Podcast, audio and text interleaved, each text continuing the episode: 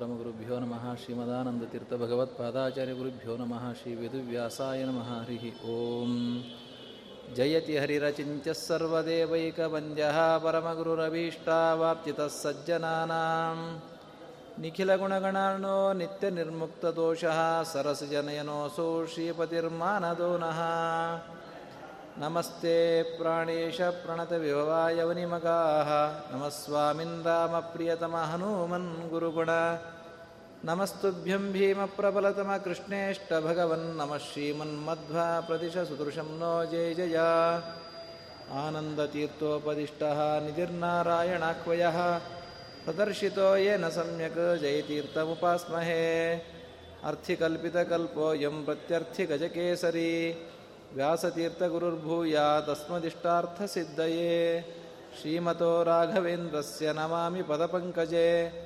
ಕಾಮಿತಾಶೇಷಕಲ್ಯಾಣಕಲನಾಕಲ್ಪಪಾದಪೌ ಮಹತ್ಕೃತಿಶತೈರ್ನಿತ್ಯಂ ವಿಶ್ವಶಿಕ್ಷಣದೀಕ್ಷಿತಾನ್ ವಿಶ್ವೇಶತೀರ್ಥಮುನೀನ್ ವಂದೇ ವಿದ್ಯಾಗುರೂನ್ ಮಮ ನಾರಾಯಣಂ ಸುರಗುರುಂ ಜಗದೇಕನಾಥಂ ಭಕ್ತಪ್ರಿಯಂ ಸಕಲಲೋಕನಮಸ್ಕೃತಂಚ ತ್ರೈರ್ಗುಣ್ಯವರ್ಜಿತಮಜಂ ವಿಭುಮಾದ್ಯಮೀಶಂ ವಂದೇ ಭವಗ್ನಮರಾಸುರಸಿದ್ಧವಂದ್ಯಂ ನಾರಾಯಣಾಯ ಪರಿಪೂರ್ಣಗುಣಾರ್ಣವಾಯ ವಿಶ್ವೋದಯಸ್ಥಿತಿಲಯೋನ್ಯೇತಿ ಪ್ರದಾಯ ಜ್ಞಾನಪ್ರದಾಯ ವಿಬುಧಾಸುರಸೌಖ್ಯದುಃಖಸತ್ಕಾರಣಾಯ ವಿತತಾಯ ನಮೋ ನಮಸ್ತೆ. ನಾರಾಯಣಂ ನಮಸ್ಕೃತ್ಯ ನರಂ ಚೈವ ನರೋತ್ತಮಂ ದೇವೀಂ ಸರಸ್ವತೀಂ ವ್ಯಾಸಂ ತತೋ ಜಯಮುದೀರಯೇ.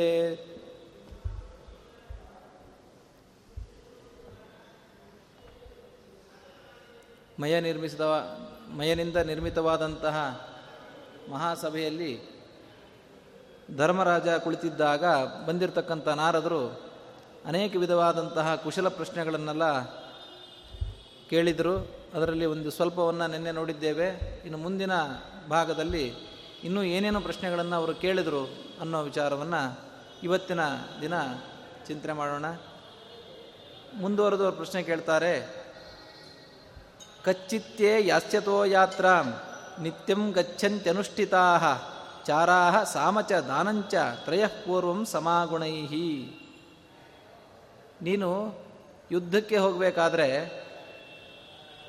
ನಿನ್ನನ್ನು ಅನುಸರಿಸ್ಕೊಂಡು ಉಳಿದ ಸೈನ್ಯ ಹೊರಡ್ತದೋ ಇಲ್ಲೋ, ನಿನ್ನ ಜೊತೆಯಲ್ಲಿ ನೀನು ಯುದ್ಧಕ್ಕೆ ಹೊರಡಬೇಕಾದ್ರೆ ನಿನ್ನನ್ನು ಅನುಸರಿಸ್ಕೊಂಡು ಯಾರಿರ್ತಾರೆ?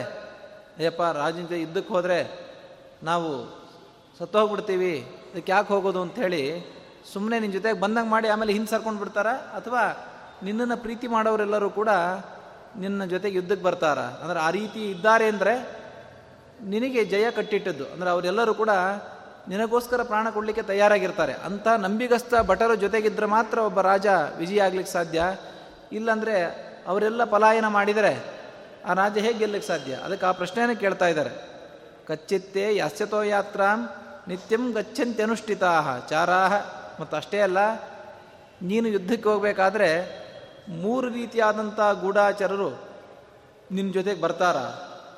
ಚಾರಾಹ ಸಾಮಚ ದಾನಂಚ ತ್ರಯಃ ಪೂರ್ವಂ ಸಮಾಗುಣೈಹಿ. ಸಾಮ ಮತ್ತು ದಾನ ಈ ಎರಡು ಗುಣಗಳಲ್ಲಿ ನಿಷ್ಣಾತರಾದವರು, ಅಂದರೆ ನಯವಾಗಿ ಕೆಲಸ ಮಾಡಿಸ್ಕೊಳ್ತಕ್ಕಂಥವರು, ಅಥವಾ ಏನಾದರೂ ಸ್ವಲ್ಪ ದುಡ್ಡನ್ನು ಕೊಟ್ಟು, ಅಂದರೆ ಗೂಢಾಚಾರರು ಅಂದರೆ ಮತ್ತೊಂದು ದೇಶಕ್ಕೆ ಹೋಗಿ ಅಲ್ಲಿರ್ತಕ್ಕಂಥ ಮಾಹಿತಿಯನ್ನು ಸಂಗ್ರಹ ಮಾಡಬೇಕು. ಮಾಡಬೇಕಾದ್ರೆ ಅವರಲ್ಲಿರ್ತಕ್ಕಂತಹ ಮಾತುಗಾರಿಕೆಯಿಂದ ನಯ ವಿನಯದಿಂದ ಬೇರೆಯವರಲ್ಲಿರ್ತಕ್ಕಂಥ ವಿಷಯವನ್ನು ಸಂಗ್ರಹ ಮಾಡ್ತಾರ ಅಂಥವ್ರದೊಂದು, ಅಥವಾ ಅದ್ರ ಜೊತೆಗೆ ಕೆಲವೊಂದ್ಸಲಿ ಮಾತುಗಳಿಗೆ ಕೆಲವೊಬ್ಬರು ಬಗ್ಗೋದಿಲ್ಲ, ಏನಾದರೂ ಲಂಚ ಮುಂತಾದವುಗಳು ಕೊಡೋದ್ರ ಮೂಲಕ ತಮ್ಮ ಗುಟ್ಟನ್ನು ಬಿಟ್ಟುಕೊಡ್ತಾರೆ. ಹಾಗಾಗಿ ಅವೆರಡು ಕೆಲಸಗಳಲ್ಲಿ ಮಾಡೋದ್ರಲ್ಲಿ ನಿಷ್ಣಾತರಾಗಿರಬೇಕು. ಅಂತಹ ನಿಷ್ಣಾತರಾಗಿರತಕ್ಕಂಥ ಮೂರು ಗುಂಪು ಒಬ್ಬ ರಾಜನಿಗಿರಬೇಕು. ಅದು ನಿನಗಿದೆಯಾ?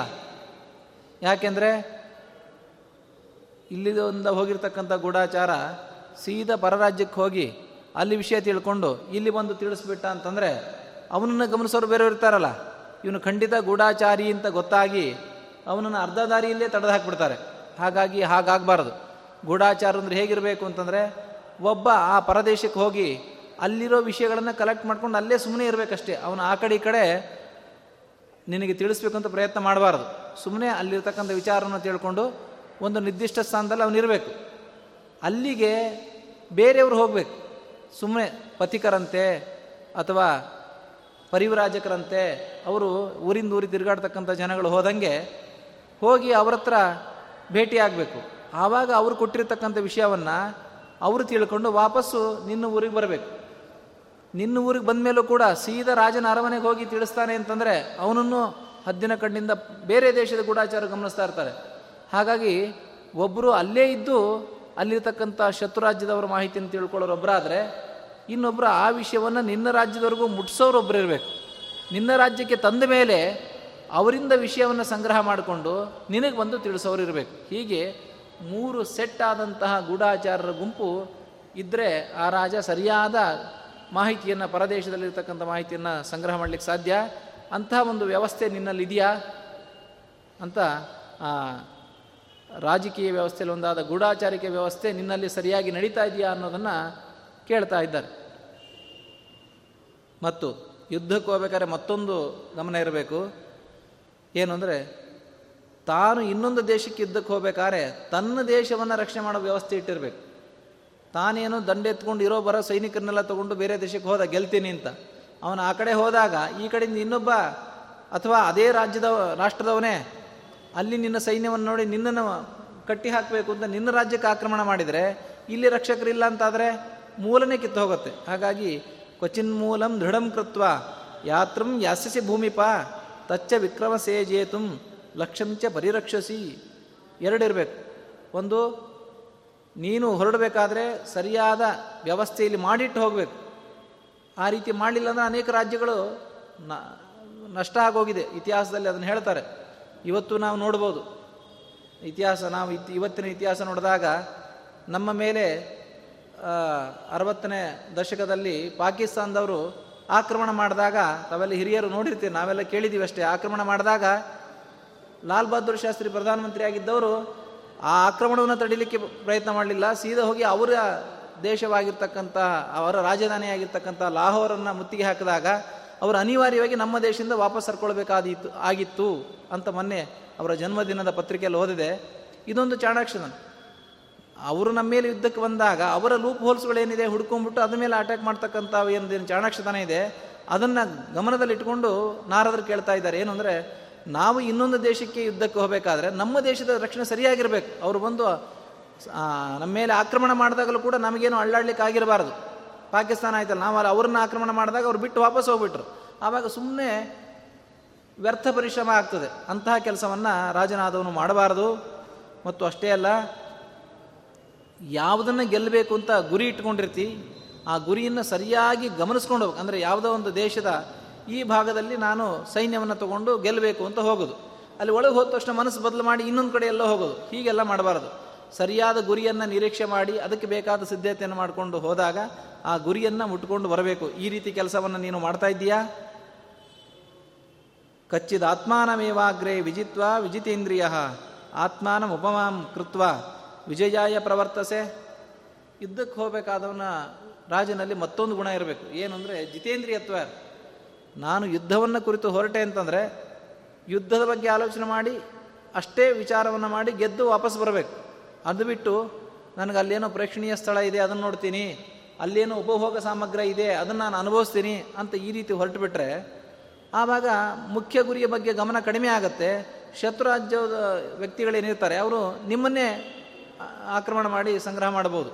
ಒಂದು, ಅದಲ್ಲದೆ ನೀ ರಾಜನಾದವನು ಈ ಕೆಲಸ ಮಾಡ್ತಾ ಇದ್ದಾನೆ ಅಂತಂದರೆ ಸೈನಿಕರೇನು ಮಾಡ್ತಾರೆ, ನಮ್ಮ ರಾಜನಿಗೆ ಇದ್ರ ಬಗ್ಗೆ ನೈರ್ಭರ್ಯ ಇಲ್ಲ ಅಂದ್ರೆ ನಾವೇ ತಲೆ ಕೆಡಿಸ್ಕೊಳ್ಬೇಕು ಅಂತ ಅವರು ತಮಗೆ ಬೇಕಾದಂಥ ಸುಖಲೋಲಪತೆಯಲ್ಲಿ ಅವರು ಮುಳುಗಿಬಿಡ್ತಾರೆ. ಹಾಗಾಗಬಾರ್ದು. ಅದಕ್ಕೋಸ್ಕರ ನೀನು ಜಿತೇಂದ್ರಿಯನಾಗಿದ್ದು ನಿನ್ನನ್ನು ದೃಷ್ಟಾಂತವನ್ನಾಗಿ ಸೈನ್ಯಕ್ಕೆ ತೋರಿಸಿ ಅವರೂ ಕೂಡ ಜಿತೇಂದ್ರಿಯರಾಗಿದ್ದು ಯುದ್ಧವನ್ನು ಗೆಲ್ಲೋ ಥರ ನೋಡ್ಕೊಳ್ಬೇಕು. ಈ ಒಂದೊಂದು ಘಟನೆ ಏನು ಇಲ್ಲಿ ನಾರದರು ಹೇಳಿದ್ದಾರೆ ಅದನ್ನು ಬಿಟ್ಟಲ್ಲಿ ಎಲ್ಲ ಏನೇನು ಸಮಸ್ಯೆ ಆಗಿದೆ ಅನ್ನೋದು ನಾವು ಇತಿಹಾಸದಲ್ಲಿ ನೋಡ್ಬೋದು. ಚಾಣಕ್ಯ ತನ್ನ ರಾಜನ್ನ ಕರ್ಕೊಂಡು ಯುದ್ಧಕ್ಕೆ ಹೋದಾಗ ವಿಷಕನ್ಯೆಯರ ಪ್ರಯೋಗವನ್ನು ಮಾಡಿದ. ವಿಷಕನ್ಯೆಯರ ಪ್ರಯೋಗ ಮಾಡಿ ಅಲ್ಲಿರ್ತಕ್ಕಂಥ ಎದುರಿನಿರ್ತಕ್ಕಂಥ ಸೈನಿಕರನ್ನು, ಅವರ ಸೇನಾಧಿಪತಿಗಳನ್ನೆಲ್ಲ ಸಹಜವಾಗಿ ಅವರು ದುರ್ಬಲರಾಗೋ ಥರ ಮಾಡಿದ ಅಂತ ಇತಿಹಾಸದಲ್ಲಿ ನಾವು ನೋಡ್ತೀವಿ. ಹಾಗಾಗಿ ಯುದ್ಧಕ್ಕೆ ಹೋಗ್ತಕ್ಕಂಥವರಲ್ಲಿ ಯುದ್ಧ ಕೌಶಲ ಎಷ್ಟು ಮುಖ್ಯನೋ, ಅದರ ಬಗ್ಗೆ ಪರಿಜ್ಞಾನ ಸಿದ್ಧತೆ ಎಷ್ಟು ಮುಖ್ಯನೋ, ಜಿತೇಂದ್ರಿಯತ್ವನೂ ಅಷ್ಟು ಮುಖ್ಯ. ಆ ಜಿತೇಂದ್ರಿಯತ್ವ ಇಲ್ಲಂದ್ರೆ ಅದರಿಂದ ಹಾಳಾಗಿ ಮುಖ್ಯ ಕೆಲಸ ಅಂತಕ್ಕಂಥದ್ದು ಕೆಟ್ಟು ಹೋಗ್ತದೆ. ಅದು ನೀನು ಸರಿಯಾಗಿ ಮಾಡ್ತಾ ಇದ್ದೀಯಾ ಅಂತ ಹೇಳಿದ್ದಲ್ದೇ ಇನ್ನೊಂದಿಷ್ಟು ರಾಜನಾದವನು ತಿಳ್ಕೊಂಡಿರಬೇಕು. ಯುದ್ಧಕ್ಕೆ ಹೋಗ್ತಕ್ಕಂಥ ರಾಜ ಅಥವಾ ರಾಷ್ಟ್ರವನ್ನು ಆಳ್ತಕ್ಕಂಥ ರಾಜ ಅಂತ ಯಾರಿರ್ತಾರೆ ಅವರು ಕಚ್ಚಿದ ಅಷ್ಟಾದಶಾನ್ಯೇಷಾಂ ಸ್ವಪಕ್ಷೇ ದಶಸಪ್ತಚ ತ್ರಿಭಿ ತ್ರಿಭಿ ಅವಿಜ್ಞಾತೈ ವೇಸಿ ತೀರ್ಥಾನಿಚಾರಕೈ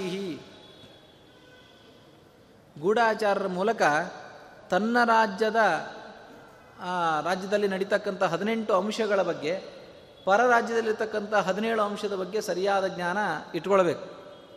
ತನ್ನ ಪಕ್ಷದಲ್ಲಿ ಯಾರು ರಾಜ, ಯಾರು ಅಮಾತ್ಯರು, ಯಾರು ಅಂದರೆ ಯುದ್ಧದ ಸೇನಾಧಿಪತಿಗಳು ಅವರು ಯಾರು, ಯಾರು ಜನರು ಯಾರು, ಯಾವುದು ರಕ್ಷಣೆ ಕೊಡ್ತಕ್ಕಂಥ ದುರ್ಗ, ಯಾವ ರೀತಿ ದಂಡ ಪ್ರಯೋಗ ಮಾಡಬೇಕು, ಕೋಶ ಎಷ್ಟು ಇದೆ ನನ್ನ ಹತ್ರ, ಮಿತ್ರರು ಯಾರು ಅಂತ ಇವು ಏಳು ಪ್ರಕೃತಿಗಳು ಅಂತ ಕರೀತಾರೆ. ಹಾಗೆ ವಿದ್ವಾಂಸರು, ಕವಿಗಳು, ಸೂತರು, ಗಾಯಕರು, ವಿದೂಷಕರು, ಪುರಾಣ ಪುರಾಣ ಹೇಳ್ತಕ್ಕಂಥವರು, ಧರ್ಮಶಾಸ್ತ್ರ ನಿರ್ಣಾಯಕಾರರು, ಪುರಾಣ, ಈ ಏಳು ವರ್ಗದವರು ಸಭಾಲಂಕಾರ ಅಂದರೆ ರಕ್ಷಣೆ ಮಾಡಲಿಕ್ಕೆ ಬೇಕಾದಂತಹ ಒಂದಿಷ್ಟು ವ್ಯವಸ್ಥೆ ಏಳು. ಬರೀ ರಕ್ಷಣೆ ಮಾಡ್ತಾ ಕೂತ್ಕೊಂಡ್ರೆ ಜನಗಳಿಗೆ ಪ್ರಜೆಗಳಿಗೆ ಮನೋರಂಜನೆ ಕೊಡದೇ ಇದ್ದರೆ ಎಲ್ಲರೂ ಮಾನಸಿಕ ರೋಗಿಗಳಾಗ್ತಾರಷ್ಟೇ. ಬರೀ ಯುದ್ಧ ಯುದ್ಧ ಯುದ್ಧ ಅಂತಂದು ಹೋದರೆ ಇವತ್ತು ನಾವು ಜಪಾನಲ್ಲಿ ಕೇಳ್ತಾ ಇದ್ದೀವಿ, ಅವರಿಗೆ ಯುದ್ಧ ಆದಮೇಲೆ ನಾವೆಲ್ಲ ಮೇಲ್ ಬರಬೇಕು ಮೇಲ್ ಬರಬೇಕು ಅಂತ ಇಪ್ಪತ್ನಾಲ್ಕು ಗಂಟೆ ಕೆಲಸ ಮಾಡಿ ಮಾಡಿ ಮಾಡಿ ಅವರಿಗೆ ಮನೋರಂಜನೆಗಿಂತಲೂ ಕೆಲಸದಲ್ಲೇ ನೈರ್ಭರ್ಯ ಇದೆ ಅಂತ ಅಲ್ಲಿ ಹೋಗಿ ಬಂದವರು ಹೇಳ್ತಾರೆ. ಅದರಿಂದ ಏನಾಯಿತು ಅಂತಂದರೆ ಪತ್ರಿಕೆಯಲ್ಲಿ ಬರೀತಾರೆ ಅವ್ರು ತುಂಬ ಮನೋರೋಗಿಗಳಾಗ್ಬಿಟ್ಟಿದ್ದಾರೆ, ಯಾವಾಗಲೂ ಕೆಲಸ ಕೆಲಸ ಕೆಲಸ ಅಂತ ಅವರ ಆನಂದವನ್ನು ಪಡೆದೇ ಅವರಿಗೆ ಮನೋರೋಗ ಆಗಿದೆ ಅಂತ ನಾವು ಪತ್ರಿಕೆಯಲ್ಲಿ ಓದ್ತೀವಿ. ಹಾಗೆ ಒಂದು ರಾಷ್ಟ್ರದಲ್ಲಿ ರಕ್ಷಣೆ ಎಷ್ಟು ಮುಖ್ಯನೋ ಅಲ್ಲಿರ್ತಕ್ಕಂಥ ವಿದ್ಯಾಭ್ಯಾಸ, ಮನೋರಂಜನೆ ಅವೆಲ್ಲವೂ ಕೂಡ ಮುಖ್ಯವಾದದ್ದು. ಹಾಗಾಗಿ ರಾಜನಾದವನು ಇದ್ರ ಬಗ್ಗೆ ಎಲ್ಲ ತಿಳ್ಕೊಂಡಿರ್ಬೇಕು. ಅದನ್ನು ನಾರದರು ಕೇಳ್ತಾ ಇದ್ದಾರೆ, ಈ ನಿನ್ನ ರಾಜ್ಯದಲ್ಲಿರ್ತಕ್ಕಂತಹ ಹದಿನೆಂಟು ಮತ್ತು ಈಗ ಹದಿನಾಲ್ಕಾಯಿತು, ಇದಲ್ದೇ ಕರ್ಮಕಾರರು, ವೈದ್ಯರು, ಗಣಕರು ಮತ್ತು ಸೇನೆ ಅಂದರೆ ಯಾರ್ಯಾರು ಯಾವ್ಯಾವ ಕೆಲಸ ಮಾಡ್ತಾ ಇದ್ದಾರೆ ಆ ವಿಭಾಗ ರಾಜನಾದವನಿಗೆ ಸರಿಯಾಗಿ ಗೊತ್ತಿರಬೇಕು. ಗೊತ್ತಿದ್ದರೆ ಯಾವ್ಯಾವ ಕೆಲಸವನ್ನು ಯಾರ್ಯಾರಿಂದ ಮಾಡಿಸ್ಕೊಳ್ಬೇಕು ಅನ್ನೋದು ಗೊತ್ತಾಗ್ತದೆ. ಹಾಗೆ ಪರಪಕ್ಷದಲ್ಲಿ ರಾಜ ಅದನ್ನು ಬಿಟ್ಟರೆ ಉಳಿದ ಇಲ್ಲಿ ಇವತ್ತು ತನ್ನ ರಾಜ್ಯದಲ್ಲಿ ಏನು ಹೇಳಿದ್ದಾರೆ ಆ ಹದಿನೇಳು ಅಂಶಗಳು, ಈ ಅಂಶಗಳನ್ನು ಅಂದರೆ ನನ್ನ ರಾಜ್ಯದಲ್ಲಿ ಯಾರ್ಯಾರು ರಾಜರು, ಯಾರ್ಯಾರನ್ನ ಗೆಲ್ಲಬೇಕು, ಯಾರ್ಯಾರ ಕೈಲಿ ಏನು ಕೆಲಸ ಮಾಡಿಸ್ಕೊಳ್ಬೇಕು ಅಂತ ನಾವು ತಿಳ್ಕೊಂಡಿರ್ಬೇಕು ಹೇಗೋ. ಹಾಗೆ ಪರರಾಜ್ಯದಲ್ಲೂ ಕೂಡ ಯಾರು ಸೇನಾಧಿಪತಿಗಳು, ಎಲ್ಲಿ ಅವರು ರಕ್ಷಣೆಯನ್ನು ಪಡಿತಾರೆ, ಯಾರಿಂದ ಅವರು ಉಪಕಾರ ಆಗ್ತದೆ ಅನ್ನೋದು ಸರಿಯಾದ ಜ್ಞಾನ ಇತ್ತು ಅಂತಂದರೆ ಆ ಪರರಾಜನ ಸೋಲಿಸೋದು ಸುಲಭ. ಇದರ ಬಗ್ಗೆ ಎಷ್ಟು ಜಾಗೃತನಾಗಿರಬೇಕು ರಾಜನಾದವನು ಅಂತಂದರೆ, ಹೇಗೆ ನಮಗೆ ಪುಣ್ಯ ಬರಲಿ ಅಂತ ತೀರ್ಥಯಾತ್ರೆ ಮಾಡ್ತೀವಿ, ತೀರ್ಥಯಾತ್ರೆ ಮಾಡೋದು ತುಂಬ ಶ್ರದ್ಧೆಯಿಂದ ಮಾಡ್ತೀವಿ. ನಾವು ತೀರ್ಥಯಾತ್ರೆ ಮಾಡಬೇಕು ಅಂತಾದರೆ ತುಂಬ ಶ್ರದ್ಧೆಯಿಂದ ಮಾಡಬೇಕು ಅಂತ ಶಾಸ್ತ್ರವಿಧಾನ, ಯಾಕೆಂದರೆ ಆ ರೀತಿ ಭಕ್ತಿಯಿಂದ ಮಾಡಿದಾಗ ಅದು ನಮಗೆ ಫಲವನ್ನು ಕೊಡ್ತದೆ ಅಂತ. ಹೇಗೆ ತೀರ್ಥಯಾತ್ರೆ ಬಗ್ಗೆ ಗಂಗಾ ಶ್ರೇಷ್ಠ, ಬದರಿ ಶ್ರೇಷ್ಠ ಅಂಥೇಳಿ ತಿಳ್ಕೊಂಡು ನಿತ್ಯವಾಗಿ ಅದರ ಬಗ್ಗೆ ನಮಗೆ ಜ್ಞಾನ ಇರ್ತದೋ ಹಾಗೆ ತೀರ್ಥಯಾತ್ರೆಯನ್ನು ಹೋದ ವ್ಯಕ್ತಿ ಹೇಗೆ ಅದನ್ನು ತೀರ್ಥೆಯನ್ನು ಭಕ್ತಿಯಿಂದ ಶ್ರದ್ಧೆಯಿಂದ ಸೇವಿಸ್ತಾನೋ ಆ ರೀತಿ ರಾಜನಾದವನು ಬೇರೆ ವಿಚಾರವನ್ನು ಬಿಟ್ಟು ತನ್ನ ರಾಜ್ಯದ ಇಷ್ಟು ಅಂಶಗಳನ್ನು ಸರ್ವದಾ ನಿತ್ಯವೂ ಅದರ ಬಗ್ಗೆ ಗಮನ ಇರಬೇಕು. ಅವರವರ ಕೆಲಸವನ್ನು ಅವರು ಮಾಡ್ತಾ ಇದ್ದಾರೆ ಇಲ್ಲೋ ಅನ್ನೋದ್ರ ಬಗ್ಗೆ ಸರಿಯಾದ ಗಮನ ಇರಬೇಕು. ಅದನ್ನು ನೀನು ಮಾಡ್ತಾ ಇದ್ದೀಯಪ್ಪ ಅಂತ ಕೇಳ್ತಾ, ಕಚ್ಚಿದ್ ದ್ವಿಷಾಂ ಅವಿಜ್ಞಾತಃ ಕೃತಯತ್ನಶ್ಚ ಸರ್ವದಾ ನಿತ್ಯಯುಕ್ತೋ ರಿಪೂನ್ ಸರ್ವಾನ್ ವೀಕ್ಷಸೆ ರಿಪುಸೂದನ. ಮತ್ತು ನೀನು ಶತ್ರುವನ್ನು ಸಂಹಾರ ಮಾಡಬೇಕು ಅಂತಂದರೆ ನೀನು ಯಾವಾಗಲೂ ಶತ್ರು ನಿನ್ನ ಪ್ರಯತ್ನ ಏನಿದೆ ಅಂತ ಶತ್ರುಗಳಿಗೆ ತಿಳಿಬಾರ್ದು. ನೀನೇನೇನು ಮುಂದೆ ಆಲೋಚನೆ ಮಾಡ್ತಿ, ನಿನ್ನ ರಾಜ್ಯದಲ್ಲಿ ಆಗಲಿ ಅಥವಾ ಪರರಾಜ್ಯದ ವಿಷಯದಲ್ಲಾಗಲಿ ನೀನೇನು ಕ್ರಮವನ್ನು ತಗೊಳ್ಬೇಕು ಅಂತ ಅಂದ್ಕೊಂಡಿದ್ದೀಯ ಅದೆಲ್ಲ ಪರರಾಜನಿಗೆ ಗೊತ್ತಾಗದ ರೀತಿಯಿಂದ ನಿತ್ಯ ಪ್ರಯತ್ನಶೀಲನಾಗ್ತಾ ಇರಬೇಕು. ಯಾವತ್ತೂ ಯುದ್ಧ ಬಂದಾಗ ನೋಡ್ಕೊಳ್ಳೋದು ಅಂತಲ್ಲ, ನಿತ್ಯವಾಗಲೂ ಅಕ್ಕಪಕ್ಕದಲ್ಲಿ ಏನು ನಡೀತಾ ಇದೆ ಅನ್ನೋ ಜ್ಞಾನ ನಿಂಗೆ ಇರಬೇಕು. ಅದು ನಿನಗೆ ಜ್ಞಾನ ಇದೆ ಅನ್ನೋ ಜ್ಞಾನ ಅವರಿಗಿರಬಾರ್ದು ಅಷ್ಟೆ. ಹೀಗೆ ಇದೆಲ್ಲ ನೀನೇ ಎಲ್ಲ ಊರಲ್ಲಿ ತಿರುಗಾಡಿ ತಿಳಿಲಿಕ್ಕಾಗಲ್ಲ, ಅದೆಲ್ಲವೂ ಕೂಡ ಗೂಢಾಚಾರದ ಮೂಲಕ ತಿಳಿಬೇಕು. ಅದನ್ನು ನೀನು ಮಾಡ್ತಾ ಇದ್ದೀಯಾ, ನೀನು ಗೂಢಾಚಾರ ಮೂಲಕ ಇಷ್ಟೆಲ್ಲ ವಿಷಯಗಳನ್ನ ಸಂಗ್ರಹ ಮಾಡ್ಕೋತಾ ಇದೀಯಾ. ಕಚ್ಚಿದ್ ವಿನಯ ಸಂಪನ್ನ ಕುಲಪುತ್ರೋ ಬಹುಶ್ರುತಃ ಅನುಸೂಯೋ ಅನುಪ್ರಷ್ಟ ಸತ್ಕೃತಸ್ಥೆ ಪುರೋಹಿತ. ಇದಿಷ್ಟು ಯುದ್ಧಕ್ಕೆ ಸಂಬಂಧಪಟ್ಟಂಥದ್ದಾದರೆ ಯಾವತ್ತೂ ಮನುಷ್ಯನಿಗೆ ತನ್ನ ಪ್ರಯತ್ನ, ಆ ಪ್ರಯತ್ನ ಜೊತೆಗೆ ದೈವಿ ಸಹಾಯ ಇರಬೇಕು. ಬರೀ ಪ್ರಯತ್ನದಿಂದ ಕೆಲಸಗಳು ಆಗೇ ಆಗ್ತವೆ ಅಂತ ಗ್ಯಾರಂಟಿ ಇಲ್ಲ. ಕೆಲವೊಂದು ಕೆಲಸ ಆಗ್ತವೆ, ಕೆಲವೊಂದು ಕೆಲಸ ಆಗೋದಿಲ್ಲ. ಶ್ರೀಮದಾಚಾರ್ಯರು ಕೂಡ ಹೇಳ್ತಾರೆ, ಯಾವುದೇ ಒಂದು ಕೆಲಸ ಆಗಬೇಕಾದ್ರೆ ಅನಾದಿಯಾದ ನಮ್ಮ ಯೋಗ್ಯತೆ ಇರಬೇಕು, ಅನಾದಿಯಾದ ಕರ್ಮ ಇರಬೇಕು ಮತ್ತು ಪ್ರಯತ್ನ ಇರಬೇಕು. ಈ ಮೂರು ಇದ್ದು ಜೊತೆಗೆ ಭಗವಂತನ ಅನುಗ್ರಹ ಇತ್ತು ಅಂತಂದರೆ ಯಾವುದ ಕೆಲಸ ಬೇಕಾದ್ರೆ ಆಗುತ್ತೆ, ಇದರಲ್ಲಿ ಒಂದಿಲ್ಲ ಅಂದರೂ ಕೂಡ ಕೆಲಸ ಆಗೋದಿಲ್ಲ ಅಂತ ಆಚಾರ್ಯರು ಇಪ್ಪತ್ತೆರಡನೇ ಅಧ್ಯಾಯದಲ್ಲಿ ನಿರೂಪಣೆ ಮಾಡ್ತಾರೆ. ಇದೇ ಮಹಾಭಾರತವನ್ನು ನಿರ್ಣಯ ಮಾಡೋ ಪ್ರಸಂಗದಲ್ಲಿ ಧರ್ಮರಾಜ ವನವಾಸಕ್ಕೆ ಹೋಗಿ ಸಾಕು ನನಗಿನ್ನೇನು ಇಲ್ಲೇ ಇದ್ದುಬಿಡೋಣ ಅಂತನೋ ನಿರುತ್ಸಾಹ ಭಾವನೆ ಅವನಿಗೆ ಬಂದಾಗ ಅವನ್ನ ಬಡಿದೆಬ್ಬಿಸಿ ನಾಳೆ ಕುರುಕ್ಷೇತ್ರ ಯುದ್ಧಕ್ಕೆ ತಯಾರು ಮಾಡಬೇಕಾಗಿತ್ತು. ಅಂಥ ಪ್ರಸಂಗದಲ್ಲಿ ಈ ಒಂದು ಘಟನೆ ಹೇಳಬೇಕಾದ್ರೆ ಆಚಾರ್ಯರು ಈ ಒಂದು ನಿರ್ಣಯ ಕೊಡ್ತಾರೆ. ಹಾಗಾಗಿ ರಾಜನಾದವನು ತಾನು ಎಷ್ಟು ಪರರಾಜ್ಯದ ಬಗ್ಗೆ ಜ್ಞಾನ ಇರಬೇಕು, ತನ್ನ ರಾಜ್ಯದಲ್ಲಿ ಶತ್ರುಗಳ್ಯಾರು ಹಿತ ಹಿತೈಷಿಗಳ್ಯಾರು ಜ್ಞಾನ ಇರಬೇಕು, ಯಾವ್ಯಾವ ರೀತಿಯಾದ ಯುದ್ಧ ಕೌಶಲ್ಯಾಭ್ಯಾಸ ಇರಬೇಕು, ಅದೆಲ್ಲ ಇರಬೇಕು. ಅದೇ ಇದೆಲ್ಲ ಇದ್ದರೂ ಕೂಡ ಅದೃಷ್ಟ ಕೈ ಕೊಟ್ಟರೆ ಕೆಲಸ ಆಗೋದಿಲ್ಲ. ಹಾಗಾಗಿ ಅದಕ್ಕೆ ಬೇಕಾದ ವ್ಯವಸ್ಥೆಯನ್ನು ನಿತ್ಯವೂ ಅಂದರೆ ದೈವಿಕವಾದ ವ್ಯವಸ್ಥೆಯನ್ನು ಮಾಡಬೇಕು. ಯಜ್ಞ ಯಾಗಾದಿಗಳು, ದೇವತಾರ್ಚನೆಗಳು ಇವೆಲ್ಲವೂ ಕೂಡ ರಾಜ್ಯದಲ್ಲಿ ನಡಿಬೇಕು. ಇದೆಲ್ಲ ನಡಿಬೇಕು ಅಂತಂದರೆ ಪುರೋಹಿತರು ಇದನ್ನೆಲ್ಲ ನಡೆಸ್ತಕ್ಕಂಥವ್ರು. ಹಾಗಾಗಿ ಪುರೋಹಿತರನ್ನು ಸರಿಯಾದವ್ರನ್ನ ಇಟ್ಕೊಳ್ಬೇಕು.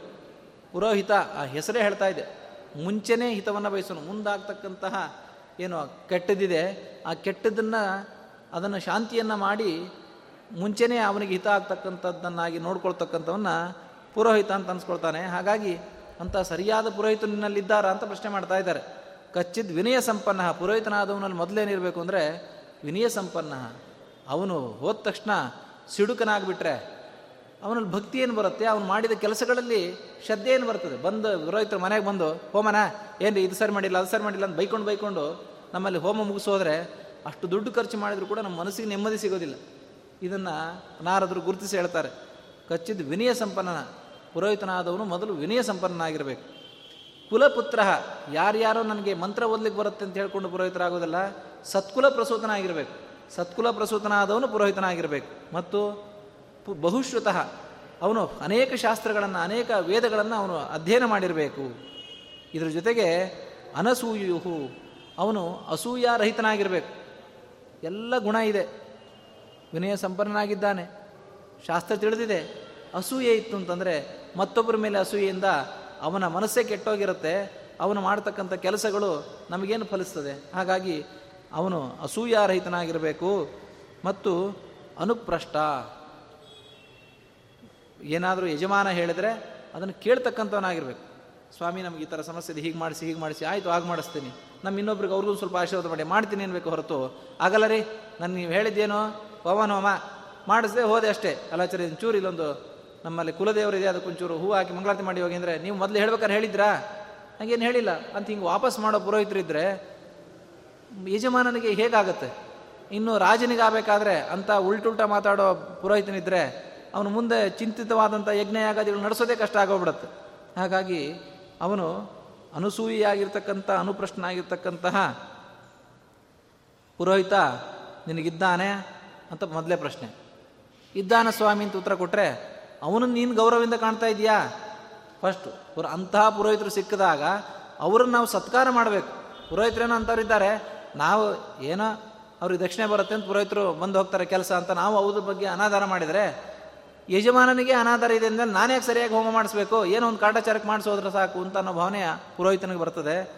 ಆ ರೀತಿ ನೀನು ಅಂಥ ಸರಿಯಾದ ಪುರೋಹಿತನ ಇಟ್ಕೊಂಡಿದ್ದೀಯಾ ಅಥವಾ ಅಂಥ ಪುರೋಹಿತನಿಗೆ ಸತ್ಕಾರ ಮಾಡಿದ್ದಿಲ್ಲೋ ಅಂತ ಪ್ರಶ್ನೆಯನ್ನು ಮಾಡ್ತಾ ಇದ್ದೆ. ಇನ್ನೂ ಹೇಗಿರಬೇಕು ಆ ಪುರೋಹಿತ ಅನ್ನೋದ್ರ ಬಗ್ಗೆ ಇನ್ನೊಂದೆರಡು ಶ್ಲೋಕಗಳಿಂದ ಚೆಲ್ತಾ ಇದ್ದಾರೆ ಬೆಳಕು. ಕಚ್ಚಿದ್ ಅಗ್ನಿಶು ತೇ ಯುಕ್ತ ವಿಧಿಜ್ಞೋ ಮತಿಮಾನ್ ರುಜುಹು ಹುತಂಚ ಹೋಷ್ಯಮಾಣಂಚ ಕಾಲೇ ವೇದಯತೆ ಸದಾ. ಆ ಪುರೋಹಿತನಾಗಿರ್ತಕ್ಕಂತಹ ಏನಿದ್ದಾನೆ ಅವನು ಬುದ್ಧಿವಂತನಾಗಿದ್ದರೆ ಸಾಲದು, ಜೊತೆಗೆ ಅಗ್ನಿಹೋತ್ರದ ವಿಧಾನವನ್ನು ತಿಳಿದಿರಬೇಕು. ಹೌದ್ರಿ, ಒಳ್ಳೆ ಪುರೋಹಿತರಿದ್ದಾರೆ, ವಿನಯ ಸಂಪನ್ನರಿದ್ದಾರೆ, ಹೇಳಿದ ಮಾತು ಕೇಳ್ತಾರೆ, ಎಲ್ಲ ಕೇಳ್ತಾರೆ. ನಾವು ಯಾವುದೋ ಒಂದು ಹೋಮ ಹೇಳಿರ್ತೀವಿ, ಆ ಹೋಮದ ಬಗ್ಗೆ ಅವರಿಗೆ ಸರಿಯಾದ ಜ್ಞಾನ ಇಲ್ಲ ಅಂತಂದರೆ ಅವರೇನು ಹೋಮ ಮಾಡಿಸಿ ಯಾರು. ಹಾಗಾಗಿ ಆ ಅಗ್ನಿಹೋತ್ರದ ಬಗ್ಗೆ ಸರಿಯಾದ ತಿಳುವಳಿಕೆ ಇದ್ದವನು ಇದಾನ. ಯಾಕೆಂದರೆ ತಿಳಿದವ್ರಿಗೆಲ್ಲರೂ ಕೂಡ, ಅಂದರೆ ಶಾಸ್ತ್ರ ಓದ್ದವ್ರಿಗೆಲ್ಲರೂ ಕೂಡ ಯಜ್ಞಯಾಗಾದಿ ಪ್ರಕ್ರಿಯೆಗಳು ತಿಳಿದಿರಲೇಬೇಕು ಅಂತೇನು ನಿಯಮ ಇಲ್ಲ. ಹಾಗಾಗಿ ಆ ಮಾಡಿಸ್ತಕ್ಕಂಥ ಯಜ್ಞದ ಬಗ್ಗೆ ಅವನು ಸರಿಯಾದ ಜ್ಞಾನ ಇದೆಯಾ ಒಂದು. ಇನ್ನೊಂದು ವಿಧಿಜ್ಞ, ಆ ವಿಧಿವಿಧಾನಗಳನ್ನೆಲ್ಲ ಸರಿಯಾಗಿ ತಿಳಿದಲ್ದೇ ಕಾಲೇ ಯಾವ ಯಾವ ಕಾಲದಲ್ಲಿ ಏನೇನು ಹೋಮವನ್ನು ಮಾಡಬೇಕು ಅನ್ನೋ ಆ ಪರಿಜ್ಞಾನವೂ ಅವನಿಗಿರಬೇಕು. ಅಂದರೆ ಹೋಮದ ಕಾಲದಲ್ಲಿ ಯಾವ ರೀತಿ ಹೋಮ, ಅದಕ್ಕಿಂತ ಪೂರ್ವಭಾವಿಯಾಗಿರ್ತಕ್ಕಂಥ ಕೃತ್ಯಗಳು ಯಾವುದು, ಹೋಮದ ಬಗ್ಗೆನೋ ಜ್ಞಾನ ಇದೆ, ಹೋಮನ ಹೋಮ ಮಾಡಬೇಕು, ಅದಕ್ಕಿಂತ ಮುಂಚೆ ಪುಣ್ಯಾವಚನೆ ಅದ್ರ ಬಗ್ಗೆ ಜ್ಞಾನ ಇರಬೇಕು. ನನಗೆ ಹೋಮಕ್ಕೆ ಕರೆದಿರಿ, ಹೋಮ ಮಾತ್ರ ನಂಗೆ ಹೋಮನ ಹೋಮ ಗೊತ್ತಾ ಆಚಾರ್ಯ ಅಂತ ಕೇಳಿದಾಗ ಗೊತ್ತು ಅಂತ ಹೇಳಿದ್ರು, ಬಂದರೂ ಮಾಡಿಸಿದ್ರು ಅಂತ ಆಗಬಾರ್ದು. ಅದ್ರ ಮುಂಚಿನ ಕೆಲವೊಂದು ಕರ್ಮಗಳಿರ್ತವೆ, ಹೋಮ ಮುಗಿದ ಮೇಲೆ ಇನ್ನೊಂದಿಷ್ಟು ಕರ್ಮಗಳಿರ್ತವೆ, ಅದ್ರ ಬಗ್ಗೆನೂ ಕೂಡ ಅವನು ಸರಿಯಾಗಿ ತಿಳಿದಿರಬೇಕು. ಹುತಂಚ ಹೋಷ್ಯಮಾಣಂಚ ಕಾಲೇ ವೇದಯತೆಯೇ ಸದಾ. ಯಾರು ಹೋಮ ಮಾಡೋದನ್ನು ತಿಳಿದಿರ್ತಾನೆ, ಹೋಮ ಪೂರ್ವಭಾಯಿಯಾಗಿರ್ತಕ್ಕಂಥ ವಿಷಯನ ತಿಳಿತಾನೆ, ಆಮೇಲೆ ಮಾಡ್ತಕ್ಕಂಥ ವಿಷಯನ ತಿಳಿದಿರ್ತಾನೆ, ಅಂತಹವನು ಪುರೋಹಿತನಾಗಿರಬೇಕು. ಅಂತಹ ಪುರೋಹಿತನು ಇದ್ದಾನಲ್ವ ನಿಮಗೆ ಅಂತ. ಕಚ್ಚಿತ್ ಷಡಂಗ ನಿಷ್ಣಾತಃ ಜ್ಯೋತಿಷಾಂ ಪ್ರತಿಪಾಠಕಃ ಉತ್ಪಾತೇಶು ಚ ಸರ್ವೇಶು ದೈವಜ್ಞ ಕುಶಲ ಸದಾ. ಅಷ್ಟೇ ಅಲ್ಲ, ಅವನು ವೇದದ ಷಡಂಗನೂ ತಿಳಿದಿರಬೇಕು.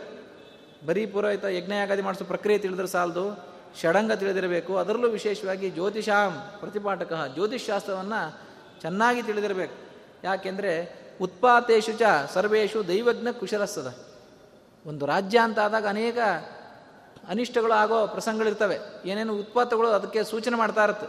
ಉಲ್ಕಾಪಾತ ಆಗಲಿ ಅಥವಾ ಅಪಶಕುನಗಳಾಗಲಿ ಇವೆಲ್ಲ ಆಗ್ತಾ ಇದ್ದಾಗ ಅದೆಲ್ಲ ರಾಜನಿಗೆ ಸಂಬಂಧ ಪಡುತ್ತೆ. ಒಂದು ರಾಜ್ಯದಲ್ಲಿ ಆಗ್ತಕ್ಕಂಥ ಅಪಶಕುನಗಳು ಪ್ರಧಾನವಾಗಿ ರಾಜನಿಗೆ, ಒಳ್ಳೆಯದಾಗಲಿ ಕೆಟ್ಟದಾಗಲಿ.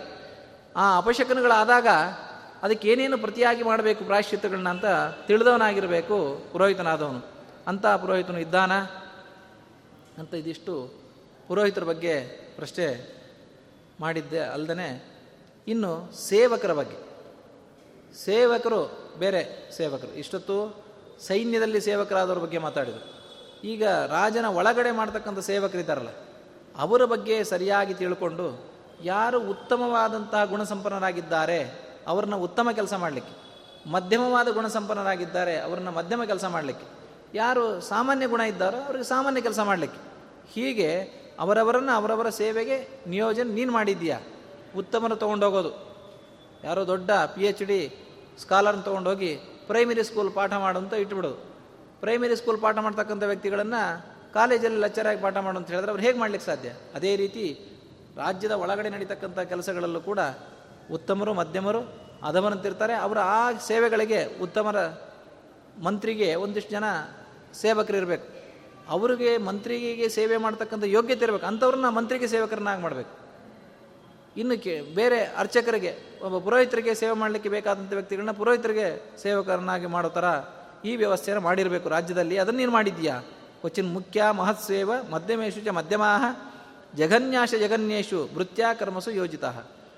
ಹಿಂದೆ ಹೇಳಿದ್ದು ಅವರವರ ಕೆಲಸದಲ್ಲಿ ಯೋಗ್ಯರಾದವ್ರನ್ನ ಆ ಕೆಲಸಕ್ಕೆ ನೇಮಿಸಿದ್ದೀಯಪ್ಪ ಅಂತ ಹಿಂದೆ ಪ್ರಶ್ನೆ ಮಾಡಿದರು, ಇದೇ ಸ್ವಲ್ಪ ಶ್ಲೋಕಗಳ ಕೆಳಗಡೆ. ಈಗ ಅಂತಹ ಅಧಿಕಾರಿಗಳಿಗೆ ಸರಿಯಾದ ಸೇವಕರನ್ನ ಕೊಟ್ಟಿದ್ದೀಯಾ? ಅವರ ಸೇವೆ ಮಾಡಲಿಕ್ಕೆ ಬೇಕಾದ ವ್ಯವಸ್ಥೆಯನ್ನು ಮಾಡಿದೀಯಾ ಅಂತ ಈಗ ಪ್ರಶ್ನೆಯನ್ನು ಮಾಡ್ತಾ ಇದ್ದಾರೆ. ಇನ್ನು ನಿನ್ನ ಕಾಲದಲ್ಲಿ, ನಿಮ್ಮ ತಂದೆ ಕಾಲದಲ್ಲಿ, ತಾತನ ಕಾಲದಲ್ಲಿ ಅನೇಕ ಜನ ರಾಜ ಸೇವೆಯನ್ನು ಮಾಡಿರ್ತಾರೆ, ಮಂತ್ರಿಗಳಾಗಿಯೋ ಸೇನಾಧಿಪತಿಗಳಾಗಿಯೋ ಕೆಲಸ ಮಾಡಿರ್ತಾರೆ. ಅವರೆಲ್ಲ ಅನುಭವಸ್ಥರಾಗಿರ್ತಾರೆ. ಅವ್ರನ್ನ ಸರಿಯಾಗಿ ನೀನು ಬಳಸ್ಕೊಂಡು ಅವರಿಗೆ ಸರಿಯಾದ ಕೆಲಸವನ್ನು ಕೊಡೋದು ನಿನ್ನ ಕರ್ತವ್ಯ, ಅದನ್ನು ಮಾಡಿದೀಯಾ ಅಂತ ಕೇಳ್ತಾ ಇದ್ದಾರೆ. ಅಮತ್ಯ ಅನುಪದಾತೀತ ಅನುಪದಾತೀತಾನ್ ಪಿತೃ ಪೈತಾಮಹಾನ್ ಶುಚೀನ್ ಶ್ರೇಷ್ಠಾನ್ ಶ್ರೇಷ್ಠೇಶು ಕಚ್ ಕಚ್ಚಿತ್ವಂ ನಿಯೋಜಿಸಿ ಕರ್ಮಸು. ಅವರವರ ಗುಣಸಂಪನ್ನತೆಯನ್ನು ನೋಡಿ ಅವರವರಿಗೆ ಬೇಕಾದ ಕೆಲಸದಲ್ಲಿ ಕೊಟ್ಟಿದ್ಯಾ. ಅಂದರೆ ಯಾರನ್ನೂ ಕೂಡ ಕಡೆಗಾಣಿಸಂಗಿಲ್ಲ. ಒಬ್ಬ ರಾಜನಾದವನು, ಹಿಂದೆ ಸೇವೆ ಮಾಡಿದವನು ರಿಟೈರ್ಡ್ ಆದರು ಅಂತ ಅವ್ರನ್ನ ಬಿಡಂಗಿಲ್ಲ. ಅವರನ್ನು ಯಥಾಯೋಗ್ಯವಾಗಿ ಅವರ ಅನುಭವವನ್ನು ಬಳಸ್ಕೋತಾ ಇರಬೇಕು. ಯೋ ನನ್ನ ಕಾಲದಲ್ಲಿ ನಾನು ನನಗೆ ಅಂದರೆ ಇವತ್ತು ನಡೀತಾ ಇದೆಯಲ್ಲ, ತಮ್ಮ ಕಾಲದಲ್ಲಿ ತಮ್ಮ ಬೇಕಾದವ್ರನ್ನ ಕೆಲಸಕ್ಕೆ ಸೇರಿಸ್ಕೊಳ್ಳೋದು, ಮತ್ತೊಬ್ಬ ಮಂತ್ರಿ ಬದಲಾದಂದರೆ ಅವ್ರನ್ನ ಬೇಕಾದವ್ರನ್ನ ಕೆಲಸಕ್ಕೆ ಸೇರಿಸ್ಕೊಳ್ಳೋದು, ಹೀಗೆ ಮಾಡ್ತಾ ಇದ್ದಾಗ ಅದು ಅವ್ಯವಸ್ಥೆ. ಯಾಕೆ ಹಿಂದಿನ ಆಗಿರೋ ಸಮಸ್ಯೆ ಈಗ ಹೊಸಬನಿಗೆ ಇರೋದಿಲ್ಲ, ಹೊಸಬನಿಗೆ ಗೊತ್ತಾಗತಕ್ಕಂಥ ವಿಚಾರ ಮುಂದೆ ಬರ್ತಕ್ಕಂಥವನಿಗೆ ಇರೋದಿಲ್ಲ. ಹೀಗೆ ಆ ಅನುಭವದ ಕೊರತೆಯಿಂದ ರಾಜ್ಯಕ್ಕೆ ಹಿನ್ನಡೆಯಾಗತ್ತೆ. ಅವ್ರನ್ನೂ ನೀ ಇಟ್ಕೊಂಡಿರಬೇಕು, ಆ ಕೆಲಸ ಮಾಡಿದ್ದೀಯಾ. ಕಚ್ಚಿನ್ನೋಗ್ರೇಣ ದಂಡೇನ ವೃಷಮುದ್ವಜೆ ಮುದ್ವ ವೃಷಂ ಉದ್ವೇಜಿತಂ ಪ್ರಜಂ ರಾಷ್ಟ್ರಂ ತವಾನುಶಾಸಂತಿ ಮಂತ್ರಿಣೋ ಭರತರ್ಷಭ. ಇನ್ನು ಮಂತ್ರಿಗಳ ಬಗ್ಗೆ ಮಾತಾಡ್ತಾರೆ, ವೃತ್ತಿರ ಬಗ್ಗೆ ಮಾತಾಡಿದರು.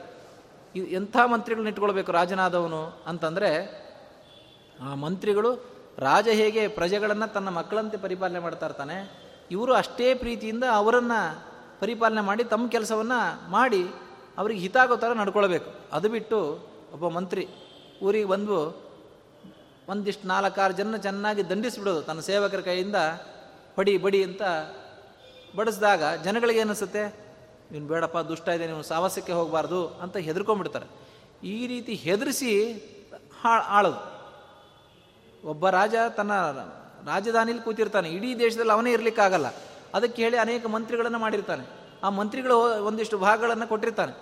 ಆ ಮಂತ್ರಿಗಳು ಹೋದವರು ಆ ಪ್ರದೇಶದಲ್ಲಿರ್ತಕ್ಕಂಥ ಜನರನ್ನು ಹೆದರಿಸಿ ಅವನ ತಂಟೆಗೆ ಯಾರು ಹೋಗಿರಬಾರ್ದು, ಆ ಥರ ಹೆದರಿಸಿ ತಾನು ರಾಜ್ಯವನ್ನು ಆಳಿದರೆ ಪ್ರಜೆಗಳಿಗೆ ಖುಷಿ ಆಗೋದಿಲ್ಲ. ಅದಕ್ಕೆ ಅಂಥ ಮಂತ್ರಿಗಳಿಲ್ಲ ತಾನೇ ನಿನ್ನ ಹತ್ರ ಅಂತ ಕೇಳ್ತಾರೆ. ಉಗ್ರೇಣ ದಂಡೇನ ಮೃಷಂ ಉದ್ವೇಜಿತಂ ಪ್ರಜೆ, ಉಗ್ರವಾದ ದಂಡವನ್ನು ಕೊಟ್ಟು, ಒಂದು ಸಣ್ಣ ತಪ್ಪು ಮಾಡಿದ್ರು ಕೂಡ ಜಾಸ್ತಿ ದಂಡ ಕೊಡೋದು ಕೊಟ್ಟು ಪ್ರಜೆಗಳನ್ನು ಭಯಗೊಳಿಸಿ, ನಿನ್ನ ಅನುಶಾಸನೆಯನ್ನು ಪಾಲನೆ ಮಾಡ್ತಾ ಇದ್ದೀವಿ ಅಂತ ಅಂದ್ಕೊಂಡು ರಾಷ್ಟ್ರವನ್ನು ಯಾರು ಇದು ಮಾಡ್ತಾ ಇದ್ದಾರೆ ಅಂಥವರು ರಾಷ್ಟ್ರಕ್ಕೆ ಹಾನಿಕಾರಕರು, ಅವ್ರು ಇನ್ನಲ್ಲಿ ಇಲ್ಲ ತಾನೇ ಅಂತ ಪ್ರಶ್ನೆ ಮಾಡ್ತಾ ಇದ್ದೆ. ಮತ್ತು ನೀನು ಕೂಡ ಟ್ಯಾಕ್ಸ್ ಜಾಸ್ತಿ ಆಗ್ತಾ ಇಲ್ಲ, ಪ್ರಜೆಗಳಿಗೆ ಟ್ಯಾಕ್ಸ್ ತೊಗೊಳ್ಬೇಕು, ಪ್ರಜೆಗಳಿಂದ ಟ್ಯಾಕ್ಸ್ ತೊಗೊಂಡೇ ಕರ ತೊಗೊಂಡೇ ರಾಜನಾದವನು ರಾಜ್ಯವನ್ನು ನಡೆಸಬೇಕು. ಹಾಗಂತೇಳಿ ಯದ್ವಾ ಅದ್ವಾ ಟ್ಯಾಕ್ಸ್ ಹಾಕಿದರೆ ಪ್ರಜೆಗಳು ಹೇಗೆ ಬದುಕಬೇಕು? ಆ ರೀತಿ ನೀನು ಮಾಡ್ತಾ ಇಲ್ಲಲ್ಲ, ಯಾಕೆ ಅಂದರೆ ಜಾಸ್ತಿ ಟ್ಯಾಕ್ಸ್ ಹಾಕಿದರೆ ಅಂತ ರಾಜನ ಬಗ್ಗೆ ಪ್ರಜೆಗಳಿಗೆ ತಾತ್ಸಾರ ಬರ್ತದೆ. ಏನು ಮಾಡಬೇಕು? ರಾಜ ಬಂದು ಕೇಳ್ತಾನೆ, ಅವನಲ್ಲಿ ಸೈನ್ಯ ಇರುತ್ತೆ, ಹೆದರ್ಕೊಂಡು ಕೊಡ್ತಾರೆ. ಕೊಡ್ತಾರೆ ಅಂದರೆ ನಿನ್ನ ಮೇಲೇನು ಗೌರವ ಇರ್ತದಾ? ಬಂದ ಇಸ್ಕೊಂಡು ಹೋದ ಅಂಥೇಳಿ ಅವನ ಬಗ್ಗೆ ಹಗುರ ಭಾವನೆಯಿಂದ ತಾತ್ಸಾರ ಕೀಳಾಗಿ ನೋಡ್ತಾರೆ. ಇವತ್ತು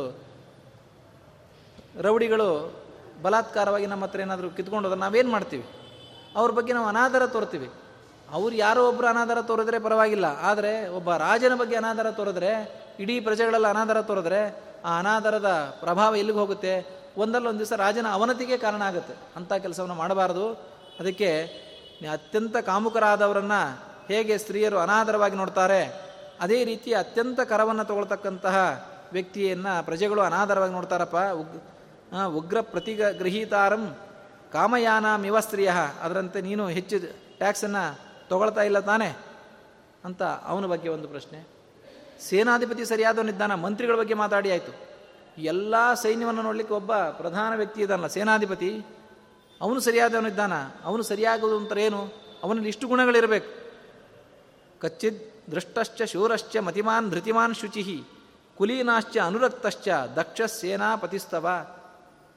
ಅವನು ಧೈರ್ಯಶಾಲಿ ಇರಬೇಕು. ಸೇನಾಪತಿ ಆದವನಿಗೆ ಮೊದಲು ಧೈರ್ಯ ಇರಬೇಕು, ಏನನ್ನು ಬೇಕಾದ್ರೆ ನಾನು ಜಯಿಸ್ಕೊಂಬರ್ತೀನಿ ಅನ್ನೋ ಧೈರ್ಯ ಇರಬೇಕು. ಆಮೇಲೆ ಶೂರ, ಧೈರ್ಯ ಇದ್ದರೂ ಸಾಲದು, ಹೋಗಿ ಹೋರಾಟ ಮಾಡಲಿಕ್ಕೆ ಅವನಿಗೆ ಸಾಮರ್ಥ್ಯ ಇರಬೇಕು, ಹೋಗಿ ಹೋರಾಟ ಮಾಡೋಂಥ ವ್ಯಕ್ತಿ ಆಗಿರಬೇಕು. ಬರೀ ಹೋರಾಟ ಮಾಡಿ ಅವ್ರ ಹತ್ರ ಹೊಡ್ಸ್ಕೊಂಬರಬಾರ್ದು, ಮೇಧಾವಿ ಆಗಿರಬೇಕು. ಯಾವ ರೀತಿಯಾದ ಪಟ್ಟುಗಳನ್ನು ನಾನು ಇಲ್ಲಿ ಬಳಸಿದರೆ ಈ ಯುದ್ಧವನ್ನು ಗೆಲ್ತೇನೆ ಅನ್ನೋ ಜ್ಞಾನ ಇರಬೇಕು. ಮತ್ತು ಸ್ಥೈರ್ಯ, ಅಲ್ಲಿ ಹೋದಾಗ ಕೆಲವೊಂದು ಸಲ ಹಿನ್ನಡೆ ಆಗೋ ಪ್ರಸಂಗ ಬರುತ್ತೆ, ಓಡ್ಕೊಂಡು ಪಲಾಯನ ಮಾಡಬಾರ್ಬಾರ್ದು, ಸ್ಥಿರವಾಗಿ ಅಲ್ಲಿ ನಿಂತ್ಕೊಂಡು ಯುದ್ಧ ಮಾಡ್ತಕ್ಕಂಥ ವ್ಯಕ್ತಿ ಆಗಿರಬೇಕು, ಶುಚಿಯಾಗಿರಬೇಕು, ಕುಲೀನ ಆಗಿರಬೇಕು. ಇಷ್ಟೆಲ್ಲ ಇದ್ದರೂ ಸಾಲದು, ನಿನ್ನಲ್ಲಿ ಅನುರಕ್ತನಾಗಿರಬೇಕು.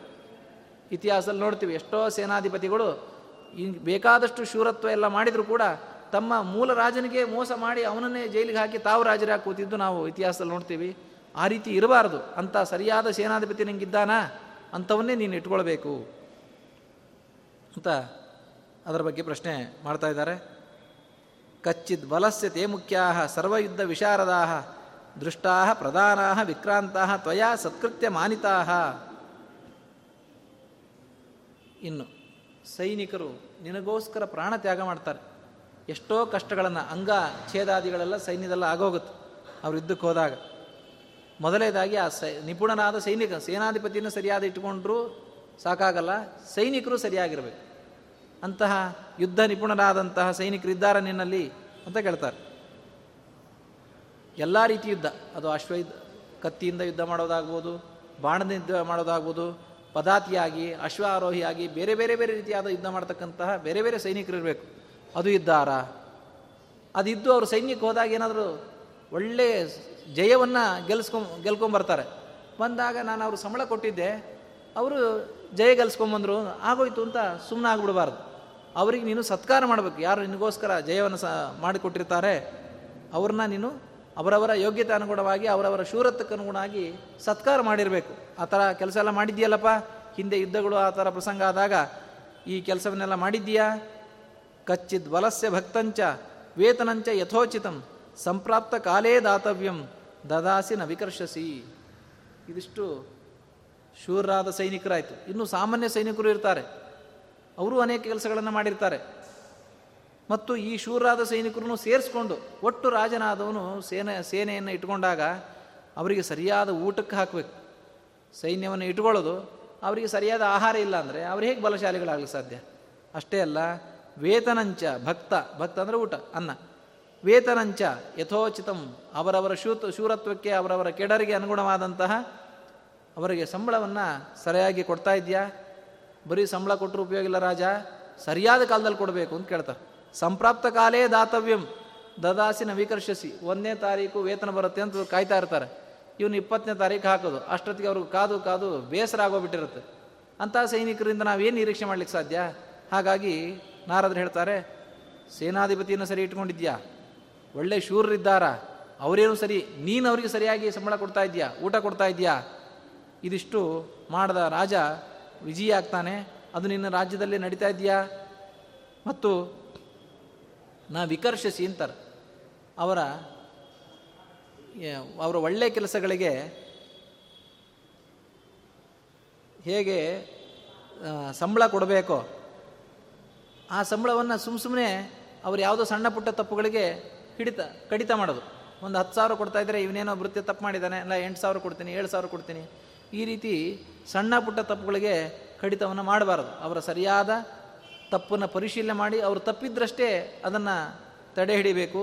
ಇಲ್ಲಾಂದರೆ ಸೈನಿಕರಿಗೆ ಸರಿಯಾದ ಸಮಯದಲ್ಲಿ ಆ ಸಂಬಳವನ್ನು ಕೊಡೋದನ್ನು, ಸರಿಯಾದ ಕೆಲಸವನ್ನು ಮಾಡಬೇಕು ಅವನು ರಾಜನಾದವನು. ಕಾಲಾತಿಕ್ರಮಣಾದೇತೇ ಭಕ್ತ ವೇತನ ಯೋರ್ಭೃತಾ ಭರ್ತುಃ ಕುಪ್ಯಂತಿ ದೂಷ್ಯಂತಿ ಸೋನರ್ಥ ಸುಮಹಾನ್ ಸ್ಮೃತಃ. ನಾನು ಹೇಳಿದ ಕೆಲಸ ಮಾಡಲಿಲ್ಲ ಅಂದರೆ ಏನಾಗುತ್ತೆ ಅನ್ನೋದು ಅವರೇ ಹೇಳ್ತಾ ಇದ್ದಾರೆ. ಕಾಲಾತಿಕ್ರಮಣಾದೈತೆ, ಅವರಿಗೆ ಊಟ ಕೊಡೋ ವಿಚಾರದಲ್ಲಾಗಲಿ, ಸಂಬಳ ಕೊಡೋ ವಿಚಾರದಲ್ಲಾಗಲಿ, ಅಥವಾ ಇನ್ಕ್ರಿಮೆಂಟ್ ಕೊಡೋದು, ಅಥವಾ ಅವ್ರನ್ನ ಕಡಿತ ಮಾಡ್ತಕ್ಕಂಥ ವಿಚಾರಗಳಲ್ಲಿ ಕಾಲಾತಿಕ್ರಮ ಆದರೆ, ಸರಿಯಾದ ಕಾಲದಲ್ಲಿ ಅವನ್ನ ಕೊಡಲಿಲ್ಲ ಅಂತಂದರೆ ಬರ್ತುಕ್ ಕುಪ್ಯಂತಿ, ರಾಜನ ಮೇಲೆ ಅವರು ಕೋಪಗೊಳ್ತಾರೆ, ಅದರಿಂದ ಅನರ್ಥ ಆಗುತ್ತೆ, ಪಕ್ಷಾಂತರಿಗಳಾಗ್ಬಿಡ್ತಾರೆ. ಯಾವುದೋ ಯುದ್ಧ ಪ್ರಸಂಗದಲ್ಲಿ ಆ ಸರಿಯಾಗಿ ಕೊಟ್ಟಿರಲಿಲ್ಲ ಅಂದರೆ ಕಾಯ್ತಾ ಇರ್ತಾರೆ, ಈಗೇನು ಮಾಡಲಿಕ್ಕಾಗಲ್ಲ ಅಂತ. ಸರಿಯಾದ ಸಮಯ ಬಂದಾಗ ಇನ್ನೊಂದು ಪಕ್ಷ ವಹಿಸ್ಕೊಂಡು ಆ ಕಡೆ ಹೋಗ್ಬಿಡ್ತಾರೆ ಸೈನಿಕರು, ಇಡೀ ಅಷ್ಟು ಜನ ಹೋಗಿ. ಅಂಥದ್ದೆಲ್ಲ ಆಗಬಾರ್ದು. ಆದ್ದರಿಂದ ಸರಿಯಾದ ರೀತಿಯಿಂದ ನೀನು ನೋಡ್ಕೊಳ್ತಾ ಇದೆಯಲ್ಲ. ಇನ್ನು ಸೈನಿಕರದಾಯಿತು, ನಿನ್ನ ಹಿತೈಷಿಗಳು, ನಿನ್ನ ಸಂಬಂಧಿಕರು ಅಂತ ನಿನ್ನ ಜೊತೆಗೇನು ವಾಸ ಮಾಡ್ತಾ ಇರ್ತಾರಲ್ಲ, ಅವರು ಯುದ್ಧಕ್ಕೆ ಹೋದಾಗ ನಿನ್ನ ಜೊತೆಗೆ ಬರ್ತಾ ಇದ್ದಾರಲ್ಲ, ಸರ್ವೇ ಅನುರಕ್ತಾ ಸ್ವಾಂ ಕುಲಪುತ್ರಾ ಪ್ರಧಾವತ, ನಿನ್ನ ಸಂಬಂಧಿಕರು, ನಿನ್ನ ಮಕ್ಕಳು, ಇವರೆಲ್ಲರೂ ಕೂಡ ನೀನು ಯುದ್ಧಕ್ಕೆ ಹೋದಾಗ ನಿನ್ನನ್ನು ಅನುಸರಿಸಿ ಬರ್ತಾ ಇದ್ದಾರೆ ಇಲ್ಲೋ? ಮತ್ತು ಅಷ್ಟೇ ಅಲ್ಲ, ಕಚ್ಚಿತ್ ಪ್ರಾಣಾನ್ ಸ್ಥವಾರ್ಥೇಶು ಸಂತ್ಯಜಂತೆ ಸದಾ ಇದಿ, ನಿನಗೋಸ್ಕರ ಪ್ರಾಣತ್ಯಾಗಕ್ಕೂ ಅವ್ರು ಸಿದ್ಧರಾಗಿರಬೇಕು. ಅಂಥ ಒಂದು ವ್ಯವಸ್ಥೆ ಇದೆಯಲ್ಲ, ಅಂದರೆ ಅಂಥವ್ರನ್ನ ನೀನು ಬಂಧುಗಳನ್ನಾಗಿ ಇಟ್ಕೊಳ್ಬೇಕು, ಇಲ್ಲಾಂದರೆ ವ್ಯರ್ಥ, ವೇಸ್ಟ್ ಅವ್ರನ್ನ ಸಾಕೋದು. ಹಾಗಾಗಿ ಅಂಥ ಒಂದು ವ್ಯವಸ್ಥೆ ಇದೆಯಲ್ಲ. ಕಚ್ಚಿನ್ ನೈಕೋ ಬಹೂನರ್ಥಾನ್ ಸರ್ವಶಃ ಸಾಂಪ್ರದಾಯಿಕಾನ್ ಅನುಷಾದಿ ಯಥಾ ಕಾಮಂ ಕಾಮಾತ್ಮ ಶಾಸನಾನಿ ಚ. ನೀನು ಇದಿಷ್ಟು ಸೈನಿಕರು ಜೊತೆಗಿರೋರು ಅಂತಾದರೆ ನಿನ್ನ ಸ್ವಭಾವ ಹೇಗಿರಬೇಕು? ನೀನು ಬೇಕಾದಷ್ಟು ಭೋಗಭಾಗ್ಯ ಇದೆ, ಬೇಕಾದಷ್ಟು ಹಣ ಇದೆ, ಬೇಕಾದಷ್ಟು ಅಧಿಕಾರ ಇದೆ. ಇಷ್ಟಿದ್ದಾಗ ಮನುಷ್ಯನಿಗೇನಾಗತ್ತೆ? ತಾನು ಏನು ಮಾಡಿದ್ದು ಅದೇ ಸರಿ ಕಾಣಿಸುತ್ತೆ. ಹಾಗಾಗಿ ಅವನೇನು ಮಾಡ್ತಾನೆ? ಶಾಸ್ತ್ರದ ವಚನಗಳನ್ನು, ವಿಧಿಶಾಸನಗಳನ್ನೆಲ್ಲ ಮೀರಿಬಿಡ್ತಾನೆ. ಏ, ನಾನೇನು ಮಾಡಿದ್ರು ನಡೀತದೆ ಅಂತ ವಿಚಾರ ಮಾಡಿಕೊಂಡು ಮೀರ್ತಾನೆ, ನಾಸ್ತಿಕ್ಯಕ್ಕೊಳಗಾಗ್ತಾನೆ. ಇದರಿಂದ ಏನು ಪ್ರಯೋಜನ? ಇದನ್ನೆಲ್ಲ ಯಾಕೆ ಮಾಡಬೇಕು ಅಂತ ಹೇಳಿ ಮೀರ್ ನಡೆಯೋ ಪ್ರಸಂಗ ಬರ್ತದೆ. ಅಂಥ ಕೆಲಸ ನೀವು ಮಾಡ್ತಾ ಇಲ್ಲಲ್ಲ. ಕಚ್ಚಿನ್ ನೇಕಃ ಬಹೂನರ್ಥಾನ್ ಸರ್ವಶಃ ಸಾಂಪ್ರದಾಯಿಕಾನ್, ಸಂಪ್ರದಾಯ ಪ್ರಾಪ್ತವಾದಂತಹ, ವಿಧಿ ಪ್ರಾಪ್ತವಾದಂತಹ ವಿಚಾರಗಳನ್ನೆಲ್ಲ ನೀನು ಮೀರ್ತಾ ಇಲ್ಲಲ್ಲ. ರಾಜನಾದವನು ಹಾಗಿರಬೇಕು. ಕಚ್ಚಿತ್ ಪುರುಷಕಾರೇಣ ಪುರುಷ ಕರ್ಮ ಶೋಭಯನ್ ಲಭತೆ ಮಾನಮತ್ಯಂತಂ ಮೃತೋವಾ ವೇತನಂ ತ್ವಯಿ. ಇನ್ನೊಂದು ವಿಚಾರವನ್ನು ಸೈನಿಕರ ಬಗ್ಗೆ ಬಿಟ್ಟಿದ್ದನ್ನು ನೆನಪು ಮಾಡಿ ಹೇಳ್ತಾ ಇದ್ದಾರೆ. ಸೈನಿಕರನ್ನ ಸರಿಯಾಗಿ ಸಂಬಳ ಕೊಟ್ಟಿದ್ದು ಮಾತ್ರ ಅಲ್ಲ, ಅವನು ಅನೇಕ ವಿಧವಾದ ಒಳ್ಳೆ ಕೆಲಸ ಮಾಡ್ಕೊಂಡ್ಬಂದಾಗ ನಿನಗೋಸ್ಕರ ಯಾರೊಬ್ಬ ಶತ್ರುನ್ನ ಸನ್ಮಾನ ಮಾಡು ಅಂತ ಹೇಳಿರ್ತಿ, ಅದನ್ನು ಮಾಡಿಕೊಂಡು ಬರ್ತಾರೆ. ಆವಾಗ ಅವ್ರಿಗೆ ಇನ್ಕ್ರಿಮೆಂಟ್ ಕೊಡಬೇಕು ಅಂತ. ಬರೀ ಊಟ ಕೊಟ್ಟರೆ ಸಾಲದು, ಸಂಬಳ ಕೊಟ್ಟರೆ ಸಾಲದು, ಅವರಿಗೆ ಇನ್ಕ್ರಿಮೆಂಟು ಅಥವಾ ಸನ್ಮಾನ ಇವುಗಳನ್ನೆಲ್ಲ ಮಾಡಬೇಕು. ಖಚಿತ ಪುರುಷಾಕ ಪುರುಷಕಾರೇಣ, ಪುರುಷಕಾರ ಅಂದರೆ ಸೈನಿಕ, ಪುರುಷ ಕರ್ಮ ಶೋಭೆಯನ್, ಒಳ್ಳೆ ಶೋಭನವಾದ ಕರ್ಮವನ್ನು ಮಾಡಿದಾಗ ಅತ್ಯಂತ ಮಾನಂ ಲಭತೆ, ಶ್ರೇಷ್ಠವಾದ ಮಾನವನ್ನು ಹೊಂದ್ತಾ ಇದ್ದಾನ. ಮೃತೋವಾ ವೇತನಂ ತೊಯಿ, ಅವನಿಗೆ ಇನ್ಕ್ರಿಮೆಂಟ್ ಮಾಡ್ತಾ ಇದೆಯಾ, ಹೆಚ್ಚಿನ ಮೊದಲಕ್ಕಿಂತ ಹೆಚ್ಚಿಂದ ಮಾಡ್ತಾ ಇದೆಯಾ, ಇದನ್ನು ಒಂದು ಬಿಟ್ಟಿದ್ರು ಆವಾಗ ಒಟ್ಟಿಗೆ ಹೇಳಬೇಕಾರೆ ಅದನ್ನು ಕೇಳ್ತಾ ಇದ್ರು. ಇದೆಲ್ಲ ಸರಿ ಇದೆಯಪ್ಪ. ವಿದ್ಯಾ ವಿನೀತಾಂಶ್ಚ ನರಾನ್ ಧ್ಯಾನ ವಿಶಾರದಾನ್ ಯಥಾರ್ಹಂ ಗುಣತಶ್ಚೈವ ದಾನ ದಾನೇನ ಅಭ್ಯವಪದ್ಯತೆ. ಇದಿಷ್ಟು ಸೈನಿಕರು ಬಗ್ಗೆ ಇದೆಲ್ಲ ಆಯಿತು ಅಂತಂದರೆ ಜೊತೆಗೆ ದಾನ ಧರ್ಮ ಮಾಡ್ಕೊಂಡಿರ್ಬೇಕು ರಾಜನಾದವನು. ಅದು ಒಂದು ಕೂಡ ಅವನು ಶ್ರೇಯಸ್ಸಿ ಕಾರಣ. ಯಜ್ಞಯಾಗತಿಗಳು ಹೇಗೆ ಶ್ರೇಯಸ್ಸಿ ಕಾರಣನೋ ಮತ್ತೊಬ್ಬರು ದಾನ ಧರ್ಮ ಸ್ವೀಕಾರ ಮಾಡಿದಾಗ ಅದರಿಂದ ಬರೋ ಪುಣ್ಯ ಇದೆಯಲ್ಲ ಅದು ಕೂಡ ಶ್ರೇಯಸ್ಸಿ ಕಾರಣ. ಅದನ್ನು ಹೇಳ್ತಾ ಇದ್ದಾರೆ. ದಾನ ಯಾರಿಗೆ ಕೊಡಬೇಕು? ವಿದ್ಯಾ ವಿನೀತಾಂಶ ನರಾನ್ ಜ್ಞಾನ ವಿಚಾರದಾನ್. ವಿದ್ಯೆಯನ್ನು ಕಲ್ತಿರಬೇಕು, ವಿನೀತರಾಗಿರಬೇಕು, ಜ್ಞಾನ ಸಂಪನ್ನರಾಗಿರಬೇಕು. ಯಥಾರ್ಹಂ ಗುಣತಶ್ಚೈವ ಅಂಥವರಿಗೆ ದಾನ ಕೊಡಬೇಕು. ಎಲ್ಲರಿಗೂ ಒಂದೇ ರೀತಿ ಕೊಡಬಾರ್ದು. ಅವರವರ ಯೋಗ್ಯತಾನುಸಾರವಾಗಿ ಶ್ರೇಷ್ಠ ಜ್ಞಾನಿಗಳಿಗೆ ಹೆಚ್ಚಿನ ದಾನ, ಕಡಿಮೆ ಜ್ಞಾನಿಗಳಿಗೆ ಕಡಿಮೆ ದಾನ. ಈ ರೀತಿ ಯಥಾರ್ಹವಾಗಿ ಅವರ ಗುಣತಃ ಯಥಾರ್ಹ. ಯಥಾರ್ಹ ಅಂದರೆ ದೊಡ್ಡ ವ್ಯಕ್ತಿ ಇದ್ದಾರೆ ಅವರು ಜಾಸ್ತಿ ಕೊಡಬೇಕು, ಇವರು ಕುಳ್ಳಿಗಿದ್ದಾರೆ ಅವರು ಕಡಿಮೆ ಕೊಡಬೇಕು ಅಂತ ಅರ್ಥ ಅಲ್ಲ. ಅದಕ್ಕೆ ಹೇಳ್ತಾರೆ ಗುಣತಃ ಅವರವರ ಗುಣಾಸಾರಿಯಾಗಿ ಅವರನ್ನು ಸತ್ಕಾರ ಮಾಡ್ತಾ ಇದೀಯಪ್ಪ, ಅವರನ್ನು ಪೂಜೆ ಮಾಡಬೇಕು. ಅಂಥವರ ಆಶೀರ್ವಾದ ನಿನಗೆ ತಾರಕ ಆಗತ್ತೆ. ಇದು ರಾಜನಿಗೆ ಮುಖ್ಯವಾದ ಇರತಕ್ಕಂಥ ಧರ್ಮ. ಇನ್ನು ಸೈನಿಕರನ್ನು ಕರ್ಕೊಂಡು ಯುದ್ಧಕ್ಕೆ ಹೋದ ಮೇಲೆ ಎಷ್ಟೋ ಜನ ಸತ್ತು ಹೋಗ್ತಾರೆ, ಎಷ್ಟೋ ಜನ ಅಂಗವಿಕಲರಾಗ್ತಾರೆ, ಅವರ ಕುಟುಂಬ ಎಲ್ಲ ಬೀದಿಗೆ ಬೀಳ್ತದೆ. ಅವ್ರ ಬಗ್ಗೆ ಏನಾದರೂ ಕಾಳಜಿ ತೋರ್ತಾ ಇದೆಯಾ ಅಂತ ನೆಕ್ಸ್ಟ್ ಪ್ರಶ್ನೆ ಮಾಡ್ತಾರೆ. ಸೈನಿಕ ಕರ್ಕೊಂಡೋಗಿ ಅವನು ಆಯಿತು ನನಗೆ ಅವನ ಸಂಬಂಧ ಮುಗೀತು ಅಂತ ಬಿಡೋದಲ್ಲ ರಾಜನಾದವನು. ಅವರ ಕುಟುಂಬವನ್ನು ಪೋಷಣೆ ಮಾಡಬೇಕು. ದಾರ ಕಚ್ಚಿತ್ ದಾರಾರ್ಭಕಾಣಾಂ ತ್ವಂ ತವಾರ್ಥೇ ಮೃತ್ಯುಮೀಯುಷಾಂ. ನಿನಗೋಸ್ಕರ ಯಾರು ಮೃತ್ಯುವನ್ನು ಹೊಂತಾರೋ ಯುದ್ಧದಲ್ಲಿ ಅವರ ದಾರಾರ್ಭಕಾಣಂ, ಅವರ ಹೆಂಡತಿ ಮಕ್ಕಳು ಮುಂತಾದವನ್ನು, ಮತ್ತು ವ್ಯಸನೇಚ ಅಭ್ಯುಪೇತಾನಾಂ, ಯಾರು ದುಃಖಿತರಾಗಿದ್ದಾರೆ ಕಷ್ಟಕ್ಕೆ ಸಿಲುಕಿರ್ತಾರೆ ಅಂಥವ್ರನ್ನೆಲ್ಲ ನೀ ಪೋಷಣೆ ಮಾಡ್ತಾ ಇದೆಯಲ್ಲಪ್ಪ. ಕಚ್ಚಿತ್ ಭಯಾದುಪಗತಂ ರಿಪುಮ್ಮ ಗೃಹಮಾಗತಂ ಯುದಿವಾ ವಿಜಿತಂ ಪಾರ್ಥ ಪುತ್ರವತ್ ಪರಿರಕ್ಷಿಸಿ. ಸೈನಿಕರ ಸಂಬಂಧಿಕರನ್ನ ಬೀದಿ ಬಿಡಬಾರದನ್ನು ಸಲುವಾಗಿ ಸಾಕೋದು ಮಾತ್ರ ಅಲ್ಲ, ನೀನು ಯುದ್ಧಕ್ಕೆ ಹೋಗಿರ್ತಿ, ಎದುರು ಪಕ್ಷದ ರಾಜ ಯುದ್ಧದಲ್ಲಿ ಎಲ್ಲ ಕಳ್ಕೊತಾನೆ, ಸೋತು ಬಿಡ್ತಾನೆ ನಿನ್ನ ಹತ್ರ. ಅಂಥ ಪ್ರಸಂಗದಲ್ಲಿ ನಾನು ಗೆದ್ದೆ ಅಂದ್ಕೊಂಡು ಅವನನ್ನು ಮೂಲೆ ಗುಂಪು ಮಾಡಿ ಬರೋದು ರಾಜಧರ್ಮ ಅಲ್ಲ. ಅವನಿಗೂ ಬೇಕಾದ ಊಟ ವಸತಿಯನ್ನು ಮಾಡಿಕೊಡ್ಬೇಕು. ಅವನು ಸೋತು ರಾಜತ್ವ ಪದವಿಯನ್ನು ಕಳ್ಕೊಂಡಿರ್ತಾನೆ, ಆದರೆ ಅವನ ಬದುಕಿಗೆ ಚ್ಯುತಿ ಮಾಡಬಾರ್ದು. ಎಂಥ ಒಂದು ಉದಾತ್ತ ಭಾವನೆ ನಮ್ಮ ಭಾರತೀಯ ಸಂಸ್ಕೃತಿಯಲ್ಲಿದೆ. ಶತ್ರು ರಾಜ್ಯದವನು ಆದರೂ ಕೂಡ ಒಂದು ವೇಳೆ ಅವನು ಶರಣಾಗತನ ಆದರೆ ಬರೀ ಸೋತಿದ್ದೀನಿ, ಸಾಯೋಷ್ಟು ಯುದ್ಧ ಮಾಡಿರಲ್ಲ, ಒಂದು ಹಂತದವರೆಗೂ ಯುದ್ಧ ಮಾಡಿ ಸೋತು ಬಿಡ್ತಾನೆ. ನಾ ಸೋತೆ ಅಂತ ಅವನು ಶರಣಾಗತನ ಆದರೆ ಅವನಿಗೆ ಊಟದ ವ್ಯವಸ್ಥೆ ಮಾಡಬೇಕು. ಅಥವಾ ಭಯದಿಂದ ಓಡಿ ಬಂದಿರ್ತಾನೆ, ಅಂತಹ ವ್ಯಕ್ತಿಗೂ ನಿನ್ನ ಹತ್ರ ಆಶ್ರಿತನಾಗಿ ಬಂದಿದ್ದರೆ ಅವನಿಗೂ ಕೂಡ ನೀನು ಅವನಿಗೆ ಊಟದ ವ್ಯವಸ್ಥೆ ಎಲ್ಲ ಮಾಡಬೇಕು.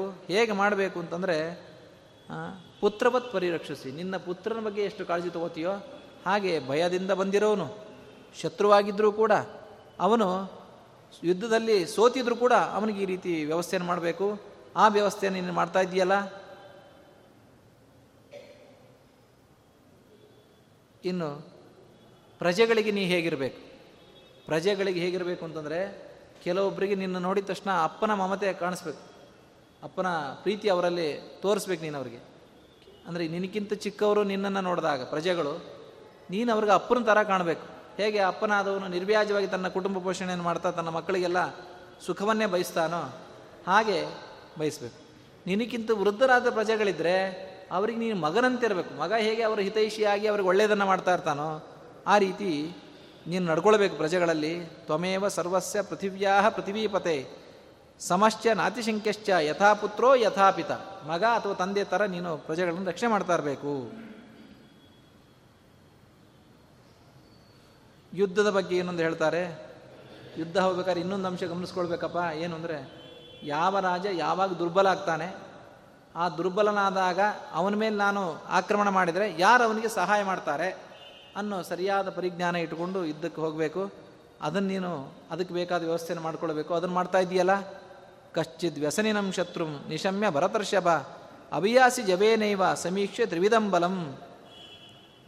ಈ ನಿನ್ನ ಭುಜಬಲ, ಸೇನಾಬಲ ಮತ್ತು ದೈವಬಲ ಈ ಮೂರನ್ನು ಗಮನಿಸ್ಕೋಬೇಕು. ನಿನ್ನ ಹತ್ರ ಎಷ್ಟು ಶಕ್ತಿ ಇದೆ ಸೈನ್ಯಕ್ಕೆ, ನೀನು ಎಷ್ಟು ಹೋರಾಟ ಮಾಡ್ಬೋದು, ನಿನಗೆ ದೇವತಾ ಅನುಗ್ರಹ ಎಷ್ಟಿದೆ, ನೀನು ಎಷ್ಟು ಪುಣ್ಯಕರ್ಮವನ್ನು ಮಾಡಿದ್ದಿ, ಇದನ್ನು ನೋಡಿಕೊಂಡು ಅವ್ರ ಮೇಲೆ ಯುದ್ಧಕ್ಕೆ ಹೋಗಬೇಕು. ಅಂತಹ ಕೆಲಸವನ್ನೆಲ್ಲ ಮಾಡ್ತಾ ಇದೀಯ ರಾಜ. ಬಲಸ್ಸ ಚ ಮಹಾರಾಜ ದತ್ವಾ ವೇತನ ಮುಗ್ರತಃ ಕಚ್ಚಿಚ್ಚ ಬಲಮುಖ್ಯೇಭ್ಯ ಪರರಾಷ್ಟ್ರೇ ಪರಂತಪ ಅವಿಚ್ಛಿನ್ನಾನಿ ರತ್ನಾನಿ ಪ್ರಯಚ್ಛಸಿ ಯಥಾರ್ಹತಃ. ಇದಿಷ್ಟು ನಿನ್ನ ರಾಜ್ಯದ ಒಳಗೆ ನಡೀತಕ್ಕಂಥ ಸೈನಿಕರನ್ನ ಹೇಗೆ ನೋಡ್ಕೋತಿ ಅಂತ ಇಷ್ಟೊತ್ತು ಕೇಳಿದರು. ಈಗ ಹೇಳ್ತಾರೆ, ಪರರಾಷ್ಟ್ರಕ್ಕೆ ಈ ರಾಯಭಾರಿಗಳಾಗಿ ಹೋಗಿರ್ತಾರೆ, ರಾಯಭಾರಿಗಳಾಗಿ ಹೋಗಿ ಅಲ್ಲಿ ಅವ್ರ ಜೊತೆಗೆ ಸೇವಕರಾಗಿ ಹೋಗಿರ್ತಾರೆ. ಇಂತಹ ವ್ಯಕ್ತಿಗಳು ಒಂದು ರಾಷ್ಟ್ರ ರಾಜ್ಯ ಅಂತಂದಾಗ ಅದೆಲ್ಲ ಇದ್ದೇ ಇರ್ತಾರೆ. ಅವ್ರ ಬಗ್ಗೆ ಸರಿಯಾಗಿ ನೀನು ನೋಡ್ಕೋತಾ ಇದೆಯಲ್ಲೋ, ನನ್ನ ನಿನ್ನ ಮುಂದೆ ಕಾಣೋರು ಮಾತ್ರ ನೋಡೋದು, ನಿನ್ನ ಹಿಂದೆ ಕೆಲಸ ಮಾಡ್ಕೊಳ್ತಕ್ಕಂಥ ವ್ಯಕ್ತಿಗಳ ಬಗ್ಗೆ ಉದಾಸೀನ ಮಾಡ್ತಕ್ಕಂಥದ್ದನ್ನು ಮಾಡ್ತಾ ಇಲ್ಲಲ್ಲ, ಅವರಿಗೆಲ್ಲ ವಿಶೇಷ ಸನ್ಮಾನ ಮಾಡಬೇಕು. ಯಾಕೆಂದರೆ ಪರರಾಷ್ಟ್ರಲ್ಲೇ ನಿನ್ನ ಹಿತ ಚಿಂತನೆಯನ್ನು ಮಾಡ್ತಾ ಇರ್ತಾರೆ. ಅಲ್ಲಿ ನಡೀತಕ್ಕಂತಹ ಘಟನೆಯನ್ನು ಅಥವಾ ನಿನಗೆ ಯಾವುದು ಒಳ್ಳೆಯದನ್ನು ಅನ್ನೋ ವಿಚಾರವನ್ನು ಅವರು ತಿಳಿಸ್ತಾ ಇರ್ತಾರೆ. ಅಂತಹ ವ್ಯಕ್ತಿಗಳನ್ನು ನೀವು ಸನ್ಮಾನ ಮಾಡಬೇಕು. ಅದು ನೀನು ಮಾಡ್ತಾ ಇದೆಯಲ್ಲ.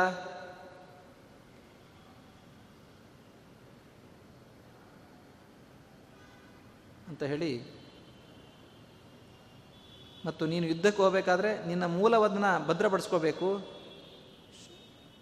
ಆಮೇಲೆ ಶತ್ರುವನ ಹಿಂದೆ ಹೇಳಿದ್ದನ್ನು ಇನ್ನೊಂದ್ಸಲಿ ಹೇಳ್ತಾರೆ. ಕೆಲವೊಂದ್ಸಲಿ ಶಾಸ್ತ್ರಗಳಲ್ಲಿ ಒಂದೇ ವಿಚಾರ ಎರಡು ಸರಿ ಬಂತು ಅಂದರೆ ಅದನ್ನು ವಿಶೇಷವಾಗಿ ಗಮನಿಸಬೇಕು ಅನ್ನೋ ಉದ್ದೇಶ. ಅದಕ್ಕೋಸ್ಕರ ನೀನು ಹೋಗಬೇಕಾದ್ರೆ ಯುದ್ಧಕ್ಕೆ ನಿನ್ನ ರಾಜ್ಯದ ಬಗ್ಗೆ ಸರಿಯಾದ ಗಮನ ಇರಬೇಕು. ಗೆದ್ಕೊಂಬಂದಮೇಲೆ ಆ ರಾಜನನ್ನು ಚೆನ್ನಾಗಿ ರಕ್ಷಣೆ ಮಾಡಬೇಕು. ಯಾರಿಗೆ ಸೋಲಿಸ್ಕೊಂಬಂದಿರ್ತೀಯಲ್ಲ ಆ ರಾಜನನ್ನು ಚೆನ್ನಾಗಿ ರಕ್ಷಣೆ ಮಾಡಬೇಕು. ಅದನ್ನು ಮಾಡ್ತಾ ಇದೆಯಾ? ನಿನ್ನ ಸೈನ್ಯದಲ್ಲಿ ಅಷ್ಟಾಂಗಗಳಿರಬೇಕು. ಯಂತ, ಸಾರಥಿ, ಸೂತ, ಚರ್ಮ, ವರ್ಮ, ಶರ, ಚಾಪ ಮತ್ತು ಆಯುಧ, ಇದು ಸೈನ್ಯದ ಎಂಟು ಅಂಶಗಳು. ಅಂದರೆ ಸೈನಿಕ ಬೇಕಾದ ವೆಪನ್ಸ್ ಮುಂತಾದವುಗಳು. ಅದನ್ನು ಸರಿಯಾಗಿ ಅದಕ್ಕೆ ಒದಗಿಸ್ತಾ ಇದೆಯಾ ಇಲ್ಲ ಅಂತ. ಸೈನಿಕರನ್ನು ಚೆನ್ನಾಗಿ ಇಟ್ಕೊಂಡು ಎಲ್ಲ ಮಾಡಿದೆ ಸರಿ, ಸೈನ್ಯಕ್ಕೆ ಬೇಕಾದ ಸಾಮಗ್ರಿ ಅದನ್ನು ಸರಿಯಾದ ಕಾಲದಲ್ಲಿ ಕೊಳ್ಳಿಲ್ಲ ಅಂದರೆ, ಆ ಕಾಲದಲ್ಲಿ ಅದು ಇಲ್ಲ ಅಂದರೆ ಅದರಿಂದ ಅವ್ರಿಗೆ ಯುದ್ಧ ಮಾಡಲಿಕ್ಕೆ ಆಗೋದಿಲ್ಲ. ಅದನ್ನು ನೀನು ಕೊಡ್ತಾ ಇದೆಯಾ? ಕಚ್ಚಿಲ್ಲವಂಚ ಅಂಥೇಳಿ ಹೀಗೆಲ್ಲ ಪ್ರಶ್ನೆ ಮಾಡಿ, ಕಚ್ಚಿ ಸ್ವಪರ ರಾಷ್ಟ್ರೇಶು ಬಹವೋ ಅಧಿಕೃತಾಸ್ತ್ವಯ ಅರ್ಥಂ ಸಮನುತಿಷ್ಠಂತಿ ರಕ್ಷಂತಿ ಚ ಪರಸ್ಪರಂ. ಇನ್ನೊಂದು ಗಮನಿಸಬೇಕು, ನೀನೆಲ್ಲ ಅಧಿಕಾರಿಗಳ ನೇಮನ ಮಾಡಿ ಅವರಿಗೆಲ್ಲ ಊಟ ಬಟ್ಟೆ ಎಲ್ಲ ಕೊಟ್ಟು ಎಲ್ಲ ಮಾಡ್ತಾ ಇದೆಯಲ್ಲ, ಮಾಡಿದ ಮೇಲೆ ಅವ್ರು ಸರಿಯಾಗಿ ಕೆಲಸ ಮಾಡ್ತಾ ಇದ್ದಾರೆ ಇಲ್ಲೋ ಅದನ್ನು ಗಮನಿಸ್ಕೊಳ್ಬೇಕು. ನಿನ್ನ ರಾಷ್ಟ್ರ ಆಗಲಿ ಪರರಾಷ್ಟ್ರ ಆಗಲಿ ಯಾವ್ಯಾವ ಕೆಲಸಕ್ಕೆ ಯಾರ್ಯಾರನ್ನ ನಿಯೋಜಿಸಿದ್ದಿ, ಆ ನಿಯೋಜಿಸಿರ್ತಕ್ಕಂತಹ ಕೆಲಸಗಾರರು, ಅಧಿಕಾರಿಗಳು, ಮಂತ್ರಿಗಳು ಅವರೆಲ್ಲ ಸರಿಯಾಗಿ ಕೆಲಸವನ್ನು ಮಾಡ್ತಾ ಇದ್ದಾರೆ ಇಲ್ಲೋ ಅದನ್ನು ನೀನು ಗಮನಿಸ್ಕೋತಾ ಇರಬೇಕು. ಇನ್ನು ನಿನ್ನ ಸ್ವರಕ್ಷಣೆ ಬಗ್ಗೆ ಮಾತಾಡ್ತಾರೆ. ಅಂಗರಕ್ಷಕರು ಹೇಗಿರಬೇಕು, ನೀನು ಹೇಗೆ ವರ್ತನೆ ಮಾಡಬೇಕು, ನೀನೇನೇನು ಆಹಾರ ತಿಂತಿ, ರಾಜನಾದವನು ಏನೇನು ಆಹಾರ ತಿಂತಾನೆ ಅದನ್ನು ಸೀದಾ ತಿಂದುಬಿಡಬಾರ್ದು. ಬೇರೆಯವರು ಪರೀಕ್ಷೆ ಮಾಡಿ ಕೊಟ್ಟಿರಬೇಕು. ಕಚ್ಚಿತ್ತೇ ಅವ್ಯವಹಾರ್ಯಾಣಿ ಗಾತ್ರ ಸಂಸ್ಪರ್ಶನಾನಿಚ, ಅದು ತಿನ್ನೋದಾಗಲಿ ಮೂಸು ನೋಡೋದಾಗಲಿ. ಇವತ್ತು ಕ್ಲೋರೋಫಾರ್ಮ್ ಅದನ್ನು ಮೂಸು ನೋಡಿದ್ರೆ ಪ್ರಜ್ಞೆನೇ ತಪ್ಪೋಗುತ್ತೆ. ಅಂಥದ್ದು ರಾಜನಿಗೆ ಯಾರಾದರೂ ಪಿತೂರಿಯಿಂದ ಮಾಡಿಬಿಟ್ರೆ ಪ್ರಜ್ಞೆ ತಪ್ಪಿದಾಗ ಅವನನ್ನು ಸೋಲಿಸೋ ಚಾನ್ಸ್ ಇರುತ್ತೆ. ಅದಕ್ಕೋಸ್ಕರ ನೀನು ತಿಂತಕ್ಕಂಥ ಆಹಾರ ಆಗಲಿ, ನೀನು ಹೊದ್ಕೊಳ್ತಕ್ಕಂತಹ ವಸ್ತ್ರಗಳಾಗಲಿ, ಅಥವಾ ಘ್ರೇಯಾಣಿಚ ಮೂಸು ನೋಡ್ತಕ್ಕಂತಹ ವಸ್ತುಗಳಾಗಲಿ, ಅದು ಎಷ್ಟೇ ಬೆಲೆ ಬಾಳ್ತಕ್ಕಂಥ ವಸ್ತು ಆಗಿರಲಿ, ಆ ದ್ರವ್ಯಗಳು, ಸುಗಂಧ ದ್ರವ್ಯಗಳು, ಅವುಗಳ ಬಗ್ಗೆ ವೈದ್ಯರು ಪರೀಕ್ಷೆ ಮಾಡಿ ನಿನಗೆ ಕೊಡ್ತಾ ಇರಬೇಕು. ರಕ್ಷತ್ಯ ಅಭಿಮನಾ ಭಿಷಕ್, ಭಿಷಕ್ ಅಂದರೆ ವೈದ್ಯ, ಅವನು ಅದನ್ನೆಲ್ಲ ಪರೀಕ್ಷೆ ಮಾಡಿ ನೀನು ಕೊಡ್ತಾ ಇದ್ದಾನಾ ಅಂದರೆ ನಿನ್ನ ರಕ್ಷಣೆ ಆದ್ರೆ ತಾನೇ ರಾಷ್ಟ್ರ ರಕ್ಷಣೆ. ಅದರಿಂದ ಇದೆಲ್ಲ ಸರಿ ನಡೀತಾ ಇದೆಯಾ? ಕಚ್ಚಿತ್ ಕೋಶಂಚ ಕೋಷ್ಟಂಚ ವಾಹನಂ ಪರಮಾಯುಧಂ ಆಯುಶ್ಚ ಕೃತಕಲ್ಯಾಣೈ ತವ ಭಕ್ತೈರನುಷ್ಠಿತ. ನಿನ್ನ ಕೋಶ, ಗೋಶಾಲೆ, ವಾಹನ, ಆಯುಧ ಇವುಗಳು ವೃದ್ಧಿ ಆಗ್ತಾ ಇರಬೇಕು. ಇವತ್ತಿದ್ದಷ್ಟೇ ಇರಬಾರ್ದು. ರಾಜನಾದವನಿಗೆ ಜಾಸ್ತಿ ಜಾಸ್ತಿ ಆಗ್ತಾ ಇರಬೇಕು. ಇದನ್ನೆಲ್ಲವನ್ನು ಕೂಡ ನಿನ್ನ ನಿನ್ನ ಅಧಿಕಾರಿಗಳು ನೋಡ್ಕೊಳ್ಬೇಕು, ಚೆನ್ನಾಗಿ ಅದನ್ನು ಬೆಳೆಸೋ ಥರ ನೋಡ್ಕೊಳ್ಬೇಕು. ಆ ರೀತಿ ಅವ್ರನ್ನ, ಅಧಿಕಾರಿಗಳನ್ನ ಸನ್ಮಾನ ಮಾಡಿ ಇಟ್ಕೊಳ್ಬೇಕು. ಅದನ್ನು ಮಾಡ್ತಾ ಇದೆಯಾ ಧರ್ಮರಾಜ?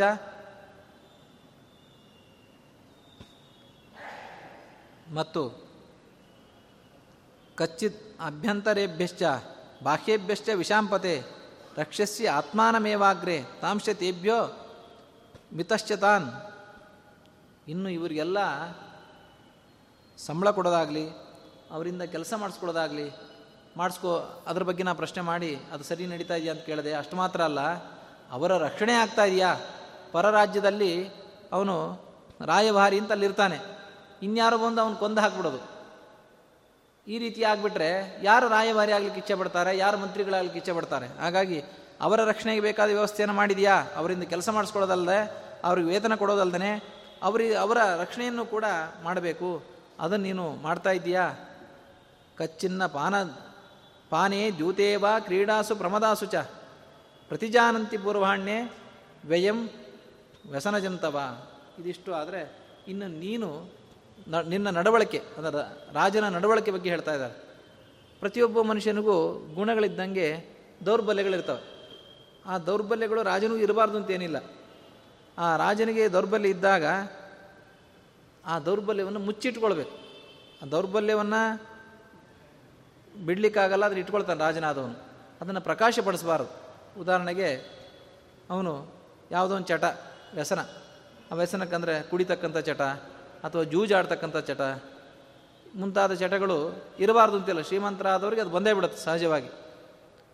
ಅದರಲ್ಲಿ ಎಷ್ಟು ಹಣ ವ್ಯಯ ಆಗಿದೆ ಅಂತ ಬೇರೆಯವ್ರಿಗೆ ಗೊತ್ತಾಗಬಾರದು. ರಾಜ, ನಮ್ಮ ರಾಜ ಈ ಜೂಜಾಡಿ ಇಷ್ಟು ದುಡ್ಡು ಕಳ್ಕೊಂಡ, ಹೆಂಡ ಕುಡಿದು ಇಷ್ಟು ದುಡ್ಡು ಕಳ್ಕೊಂಡ ಅನ್ನೋ ವಿಚಾರ ಬೇರೆಯವ್ರಿಗೆ ಗೊತ್ತಾಗಬಾರದು. ಆ ವ್ಯಸನದ ಬಗ್ಗೆ ನಿನ್ನೊಳಗೆ ಗುಟ್ಟಾಗಿ ಕಾಪಾಡ್ಕೊಳ್ಬೇಕು.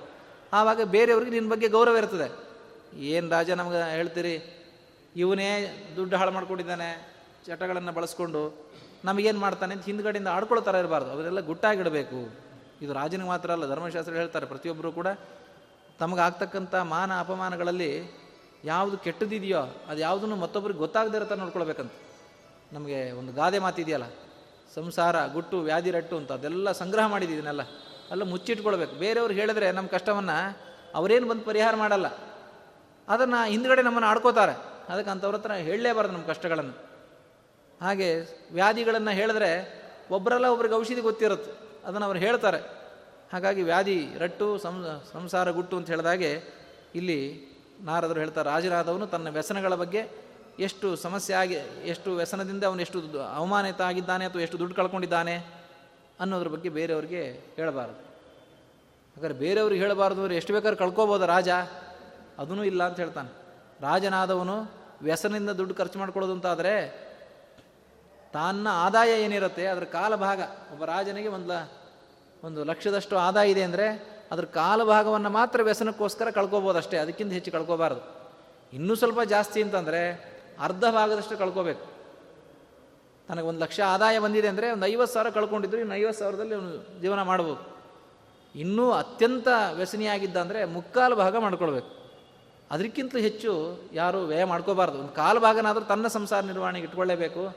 ಆದರೆ ಅದನ್ನೂ ಮೀರಿ ತನಗೆ ಆದಾಯಕ್ಕಿಂತಲೂ ಹತ್ತು ಪಟ್ಟು ಕಳ್ಕೊಂಡಂದ್ರೆ ಅವನೇನು ರಾಜನಾಗ್ಲಿಕ್ಕೆ ಸಾಧ್ಯ? ಹಾಗಾಗಿ ಕಚ್ಚಿದ ಆಯಸ್ಯವಾ ಅರ್ಧೇನ ಚತುರ್ಭಾಗೇನ ವಾ ಪುನಃ ಪಾದಭಾಗೈ ಸ್ತ್ರೀಭಿರ್ವಾಪಿ ವಯಸ್ ಸಂಶುದ್ಧತೆ ತವ. ನಿನ್ನ ಆಯದ ವ್ಯಯ ಇಂಥ ಮೂರು ರೀತಿಯಿಂದ, ಕಾಲ ಭಾಗನೋ ಅರ್ಧ ಭಾಗನೋ ಮುಕ್ಕಾಲು ಭಾಗನೋ ಅಷ್ಟೇ ಆಗಿರಬೇಕು ಹೊರತು ಎಂದೂ ಕೂಡ ಪೂರ್ಣ ಆಯ ಮೀ ಎಷ್ಟು ಬಂದಿದೆ ಅಷ್ಟು ನಾಶ ಆಗೋಷ್ಟು ಯಾವತ್ತು ವ್ಯಸನದಲ್ಲಿ ತೊಡಗಬಾರದು. ನಮಗೂ ಕೂಡ ಸಂದೇಶ ಇದು. ನಾವೇನೇ ಕೆಲಸಗಳನ್ನು ಮಾಡಿದರೂ ಕೂಡ ನಮ್ಮ ಆಯವನ್ನು ನೋಡಿಕೊಂಡು ಖರ್ಚುಗಳನ್ನ ಇಟ್ಕೊಳ್ಬೇಕು. ಇಲ್ಲಿ ವ್ಯಸನದಿಂದ ಖರ್ಚು ಅಂದರೆ ಅದು ಎಲ್ಲ ರೀತಿ ಖರ್ಚು ಇಟ್ಕೊಳ್ಬೇಕು. ನಮ್ಮ ಖರ್ಚುಗಳನ್ನ ಹೆಂಗೆ ಇಟ್ಕೊಳ್ಬೇಕಪ್ಪ ಅಂದರೆ ಅದು ಖರ್ಚು ಮೀರಿ ಕ್ರೆಡಿಟ್ ಕಾರ್ಡ್ ತೊಗೊಂಡು ಅದರಿಂದ ಪುನಃ ಒದ್ದಾಡೋ ಥರ ಆಗಿರಬಾರ್ದು. ನಮ್ಮ ಸಾಲ ಬೆಳಿಬಾರ್ದು. ಹಾಗಾಗಿ ನಮ್ಮ ಆಯದ ಹಾಸಿಗೆ ಇದ್ದಷ್ಟು ಕಾಲು ಚಾಚು ಅಂತ ಹೇಳ್ತಾರಲ್ಲ, ಅಷ್ಟು ಇರಬೇಕು ಅನ್ನೋ ನಮ್ಮ ನಾನು ನೋಡಿ ನೋಡಿ ಮಹಾಭಾರತದಲ್ಲಿ ಆ ವಿಷಯಗಳು ಬರ್ತವೆ. ಆ ವಿಷಯ ಹೀಗೆ ಜೀವನ ಮಾಡಬೇಕು. ಕಚ್ಚಿದ ಜ್ಞಾತೀನ್ ಗುರುನ್ ವೃದ್ಧಾನ್ ವಣಿಜ ಶಿಲ್ಪಿನ ಶ್ಯುತಾನ್ ಅಭಿಪುಷ್ಣಾಸಿ ಧನತಃ ಧಾನ್ಯೇನ ಚ ಸುದುರ್ಗತಾನ್.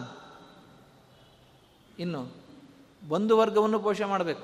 ಇದೆಲ್ಲ ನಿನ್ನ ಕೆಲಸಗಾರನ ಹೇಗೆ ಪೋಷಣೆ ಮಾಡಬೇಕು ಅಂತ ಕೇಳಿದ್ರು. ಅಷ್ಟೇ ಅಲ್ಲ, ಸಂಬಂಧಿಕರಿರ್ತಾರೆ, ನನಗೇನು ಸಂಬಂಧ ಇಲ್ಲ ಅಂತ ದೂರ ಹಾಕೋದಲ್ಲ. ಸಂಬಂಧ ಯಾರೋ ಸೋದರ ಮಾವ, ತಾತ, ಚಿಕ್ಕಮ್ಮ, ಇಂಥವ್ರು ಯಾರೋ ಆರ್ತರಾಗಿರ್ತಾರೆ. ಅಂಥ ಬಂಧುಗಳಾಗಲಿ ಅಥವಾ ಗುರುಗಳು ಅಥವಾ ಹಿರಿಯರು ಅಥವಾ ಇನ್ನೇನೇನೋ ಕೆಲಸಗಳಲ್ಲಿ ಕೆಲವೊಬ್ಬರು ಮುನ್ನುಗ್ಗಿ ಕೈ ಸುಟ್ಕೊಂಡಿರ್ತಾರೆ. ಅವರು ಕೂಡ ಏನಾಗಿರ್ತಾರೆ, ದೀನರಾಗಿರ್ತಾರೆ. ಅಂತ ಬಂದು ನಿನ್ನನ್ನು ಆಶ್ರಯಿಸಿದಾಗ ಅವರನ್ನು ನೀನು ಖಂಡಿತ ಧನಧಾನ್ಯಗಳನ್ನು ಕೊಟ್ಟು ಪೋಷಿಸಬೇಕು. ಅವರಿಗೆ ಯೋಗ್ಯವಾದ ಧನಧಾನ್ಯಗಳನ್ನು ಕೊಟ್ಟು ಅವರೂ ಬದುಕಲಿಕ್ಕೆ ಬೇಕಾದ ವ್ಯವಸ್ಥೆಯನ್ನು ಮಾಡಬೇಕು. ಅದನ್ನು ಮಾಡ್ತಾ ಇದೆಯಾ? ಇನ್ನು ರಾಜ್ಯದ ಲೆಕ್ಕಪತ್ರಗಳನ್ನು ಕೂಡ ಚೆನ್ನಾಗಿ ಗಮನಿಸ್ತಾ ಇರಬೇಕು. ಇಲ್ಲಾಂದರೆ ಅಲ್ಲೂ ಮೋಸ ಮಾಡಿಬಿಡ್ತಾರೆ. ಲೆಕ್ಕಪತ್ರ ಮಾಡೋರೇ ಮೋಸ ಮಾಡಿಬಿಟ್ರೆ ನೀನೇನು ದುಡ್ಡು ಉಳಿಸ್ಕೊಳ್ಳಿಕ್ಕಾಗತ್ತೆ. ಹಾಗಾಗಿ ಕಚ್ಚಿದ ಆಯವ್ಯಯೇ ಯುಕ್ತಾ ಸರ್ವೇ ಗುಣ ಗಣಲೇಖಕಾ ಅನುತಿಷ್ಠಂತಿ ಪೂರ್ವಾಣ್ಯೆ ನಿತ್ಯಂ ಆಯವ್ಯಯೋತವ. ಬೆಳಗ್ಗೆ ಕೆಲಸಕ್ಕೆ ಬಂದಿರತಕ್ಕಂತಹ ನಿನ್ನ ಆಯವ್ಯಯ ಕಾರರು ಲೆಕ್ಕ ಪರಿಶೋಧಕರು ಸರಿಯಾದ ಲೆಕ್ಕ ಪರಿಶೋಧನೆ ಮಾಡಿದ್ದಾರೆ ಇಲ್ಲ ಅನ್ನೋದು ನೀನು ಗಮನಿಸ್ಕೊಳ್ಬೇಕು. ಅವರು ಮೊದಲು ಸರಿ ಮಾಡಬೇಕು, ಅವರು ಸರಿ ಮಾಡೋ ರೀತಿಯಿಂದ ಅವ್ರನ್ನ ಇಟ್ಕೊಳ್ಬೇಕು, ಅವರು ಮಾಡಿದ್ದನ್ನು ನೀನು ಗಮನಿಸಬೇಕು. ಈ ಕೆಲಸವನ್ನೆಲ್ಲ ಮಾಡ್ತಾ ಇದ್ದೀಯಾ? ಮತ್ತೊಂದು ಪ್ರಶ್ನೆ, ಸಮರ್ಥರಾದಂತಹ ಪ್ರಾಮಾಣಿಕರಾದಂತಹ ಕೆಲಸಗಾರಿರ್ತಾರೆ. ಈ ಆಯವ್ಯಯದ ವಿಷಯದಲ್ಲಾಗಲಿ ಮತ್ತೊಂದು ವಿಷಯದಲ್ಲಾಗಲಿ ಅವರು ನಿನಗೆ ಕೆಲವೊಂದು ವಿಷಯಗಳನ್ನು ಹೇಳಿದಾಗ ಅವ್ರ ಮೇಲೆ ಪಿತೂರಿ ಮಾಡೋರು ಇರ್ತಾರೆ. ಇಂಥವ್ರು ಇದ್ದರೆ ತಾನೇ ಲಂಚ ಹೊಡಿತಕ್ಕಂಥ ವ್ಯಕ್ತಿಗಳ ಮಧ್ಯೆ ಲಂಚ ಹೊಡಿದೇ ಇರತಕ್ಕಂಥ ಒಬ್ಬ ಅಧಿಕಾರಿ ಬಂದುಬಿಟ್ಟಂದರೆ ಏನಾದ್ರು ಮಾಡಿ ಅವರನ್ನು ಟ್ರಾನ್ಸ್ಫರ್ ಮಾಡಬೇಕು ಅಂತ ಕಾಯ್ತಾ ಇರ್ತಾರೆ. ಇವತ್ತು ನೋಡ್ತೀವಿ, ಅದನ್ನು ಗಮನಿಸಬೇಕು ಅಂತ ನಾರದರು ಹೇಳ್ತಾ ಇದ್ದಾರೆ. ಕಚ್ಚಿದ ಅರ್ಥೇಶು ಸಂಪ್ರೌಢಾನ್ ಜಿತಕಾಮಾನ್ ಅನುಪ್ರಿಯಾನ್, ಯಾರು ಯಾವ ವಿಷಯದಲ್ಲಿ ಸಮರ್ಥರಾಗಿರ್ತಾರೆ, ಆ ವಿಷಯ ಸರಿಯಾಗಿ ತಿಳಿದಿದ್ದಾನೆ ಅಂತ ಗೊತ್ತಿದ ಮೇಲೆ ಅವನನ್ನು ಯಾವುದೋ ಒಂದು ಅಪವಾದ ಬಂತು ಅಂತ ಹೇಳಿ ತೆಗೆದು ಬಿಸಾಕೋದಲ್ಲ. ಅವರನ್ನು ಅವರ ಜ್ಞಾನವನ್ನು ನೀವು ಬಳಸ್ಕೋಬೇಕು. ಹೇಗೆ ಯುದ್ಧದಲ್ಲಿ ಮಂತ್ರಿತ್ವದಲ್ಲಿ ಹೇಗೆ ಅವರ ಜ್ಞಾನವನ್ನು ಬಳಸ್ತೀವೋ ಹಾಗೆ ಈ ಲೆಕ್ಕ ಪರಿಶೋಧನೆ ಮುಂತಾದ ಕೆಲಸಗಳಲ್ಲಿ ಸಮರ್ಥರಾದವರು ಅರ್ಥಶಾಸ್ತ್ರದಲ್ಲಿ ಯಾರು ಪ್ರೌಢರಾಗಿರ್ತಾರೆ ಅವರನ್ನು ಕೈ ಬಿಡಬಾರದು, ಅವರ ಸ್ಥಾನದಿಂದ ತೆಗೆದು ಹಾಕಬಾರದು.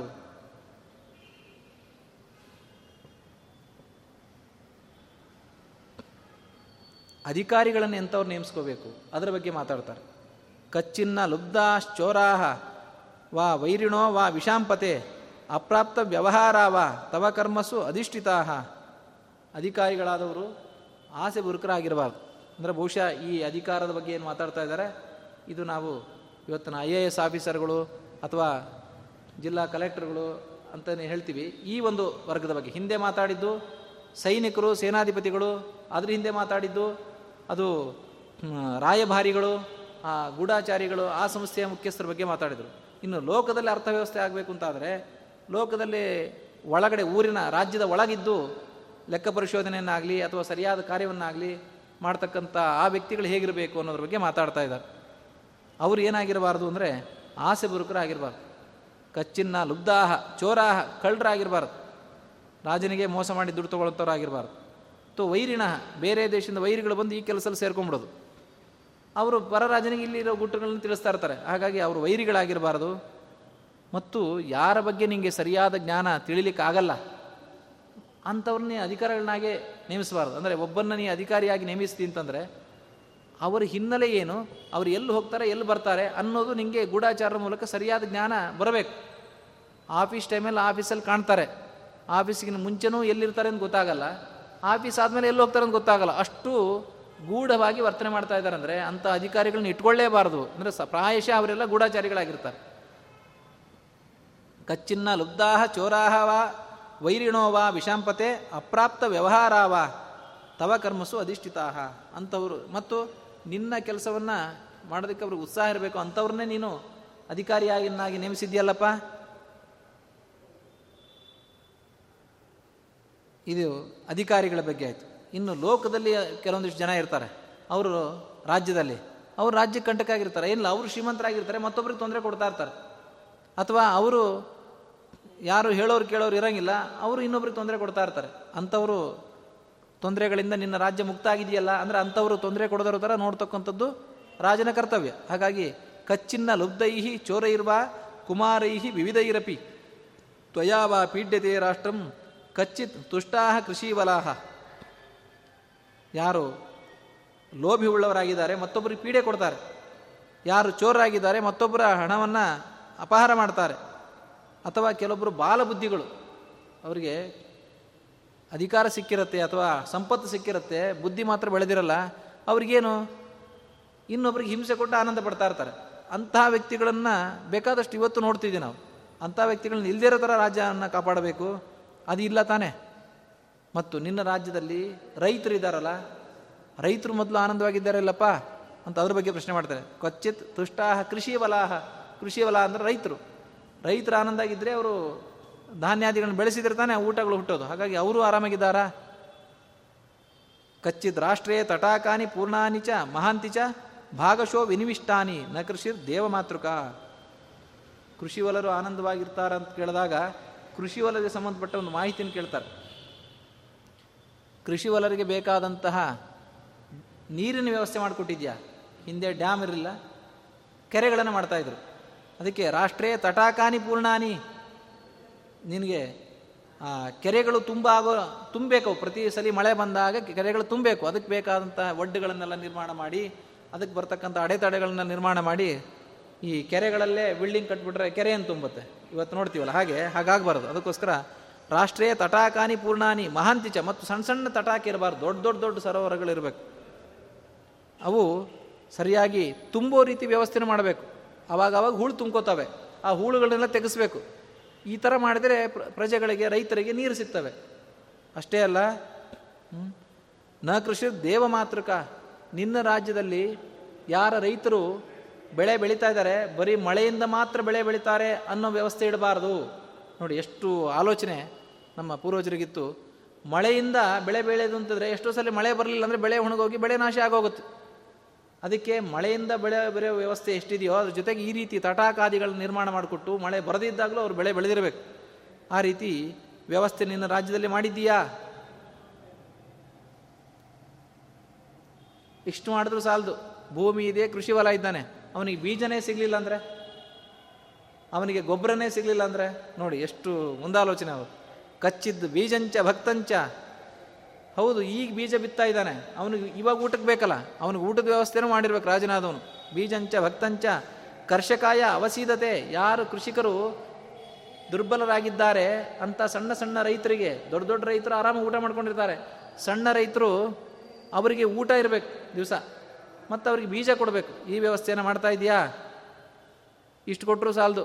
ಕೃಷಿ ಬೆಳಿಬೇಕು ಅಂತಂದರೆ ಇನ್ನೂ ಅನೇಕ ಖರ್ಚುಗಳಿರುತ್ತೆ. ಅನೇಕ ದೊಡ್ಡ ದೊಡ್ಡ ಹೊಲ ಬೆಳೆಯೋರು ಏನು ಮಾಡಬೇಕು, ಬೇರೆಯವ್ರನ್ನ ಕೆಲಸಕ್ಕೆ ಇಟ್ಕೊಂಡು ಅದರಿಂದ ಅವ್ರು ಕೃಷಿ ಮಾಡಬೇಕಾಗತ್ತೆ. ಬೇರೆಯವ್ರನ್ನ ಕೆಲಸಕ್ಕೆ ಇಟ್ಕೋಬೇಕಂದ್ರೆ ಅವರಿಗೆ ದುಡ್ಡು ಬೇಕಾಗುತ್ತೆ, ಸಂಬಳ ಕೊಡಲಿಕ್ಕೆ. ಅವ್ರ ಹತ್ರ ಇರೋದಿಲ್ಲ, ಬೆಳೆ ಬೆಳೆದ ಮೇಲೆ ಬರುತ್ತೆ, ಅದಕ್ಕಿಂತ ಮುಂಚೆ ಇರೋದಿಲ್ಲ. ಅದಕ್ಕೆ ಬೇಕಾದ ಸಾಲ ವ್ಯವಸ್ಥೆಯನ್ನು ಮಾಡಿದ್ಯಾ? ರೈತರಿಗೆ ಕಡಿಮೆ ಬಡ್ಡಿಯಲ್ಲಿ ಸಾಲ ಕೊಡ್ತಕ್ಕಂಥ ವ್ಯವಸ್ಥೆ ಮಾಡಿದೆಯಾ ಅಂತ ಕೇಳ್ತಾರೆ. ಪ್ರತಿಗುಂಜಾ ಶತಮೃದ್ಯ ದದಾಸಿ ಋಣಮನುಗ್ರಹಾತ್, ನೀನು ಅವ್ರ ಮೇಲೆ ಅನುಗ್ರಹದಿಂದ ಗುಂಜ, ನೂರು ಸುವರ್ಣ ನಾಣ್ಯಗಳಿಗೆ ಒಂದು ಗುಂಜ ಅನ್ನೋದು ಅದು ಅವತ್ತಿನ ಕಾಲದ ಮಾನ. ಕುಲಗಂಜಿ ಏನು ತೂಕ ಇರುತ್ತೆ ಆ ತೂಕದಷ್ಟು ಬಂಗಾರ, ಒಂದು ನೂರು ಸುವರ್ಣ ನಾಣ್ಯ ಒಬ್ಬನಿಗೆ ಸಾಲ ಕೊಟ್ಟೆ ಅಂದರೆ ಅವನು ಪ್ರತಿಯಾಗಿ ತಿರ್ಗಾ ಮೀಟರ್ ಬಡ್ಡಿ ಅಂತ ಹತ್ತು ಸುವರ್ಣ ನಾಣ್ಯ ಹೆಚ್ಚು ಮಾಡಿಕೊಡೋದಲ್ಲ, ನೂರು ಸುವರ್ಣ ನಾಣ್ಯ ಕೊಟ್ಟರೆ ಅವನಿಗೊಂದು ಗುಲಗಂಜಿಯಷ್ಟು ಬಂಗಾರ ಹೆಚ್ಚು ಕೊಡಬೇಕು. ಅಂತೂ ಏನೂ ಬಡ್ಡಿ ಇಲ್ಲದೆ ಕೊಡಬಾರ್ದು, ಆವಾಗ ಅವನಿಗೆ ವಾಪಸ್ ಕೊಡಬೇಕು ಅನ್ನೋ ಭಾವನೆ ಬರ್ತದೆ. ಹಾಗಂತೇಳಿ ಹೆಚ್ಚಿನ ಬಡ್ಡಿಯಿಂದ ಕೊಟ್ಟರೆ ಅವನು ವಾಪಸ್ ಕೊಡ್ಲಿಕ್ಕೆ ಆಗೋದಿಲ್ಲ. ಕೃಷಿಕ ಹೇಗೆ ತಾನು ವಾಪಸ್ ಕೊಡ್ಲಿಕ್ಕೆ ಸಾಧ್ಯ? ವೈಶ್ಯರಿಗೋ ಮತ್ತೊಬ್ಬರಿಗೋ ಕೊಟ್ಟರೆ ಅದು ಅವರು ಜಾಸ್ತಿ ಬಡ್ಡಿ ಕೊಡ್ಬೋದು. ಹಾಗಾಗಿ ಕೃಷಿ ವಲರಿಗೆ ಬೇಕಾದ ಬೀಜ ವ್ಯವಸ್ಥೆ, ಊಟದ ವ್ಯವಸ್ಥೆ, ಅವರಿಗೆ ಬೇಕಾದ ಸಾಲ ವ್ಯವಸ್ಥೆ, ಇದನ್ನು ನಿನ್ನ ರಾಜ್ಯದಲ್ಲಿ ಮಾಡಿದ್ಯಾ? ನೋಡಿ, ನಾರದರು ಬರೀ ಚಾಡಿಕೋರರು, ಜಗಳ ಹಚ್ಚೋರಾಗಿದ್ದರೆ ಇಷ್ಟೆಲ್ಲ ಆಲೋಚನೆ ಮಾಡ್ತಾ ಇದ್ರು ಅವರು.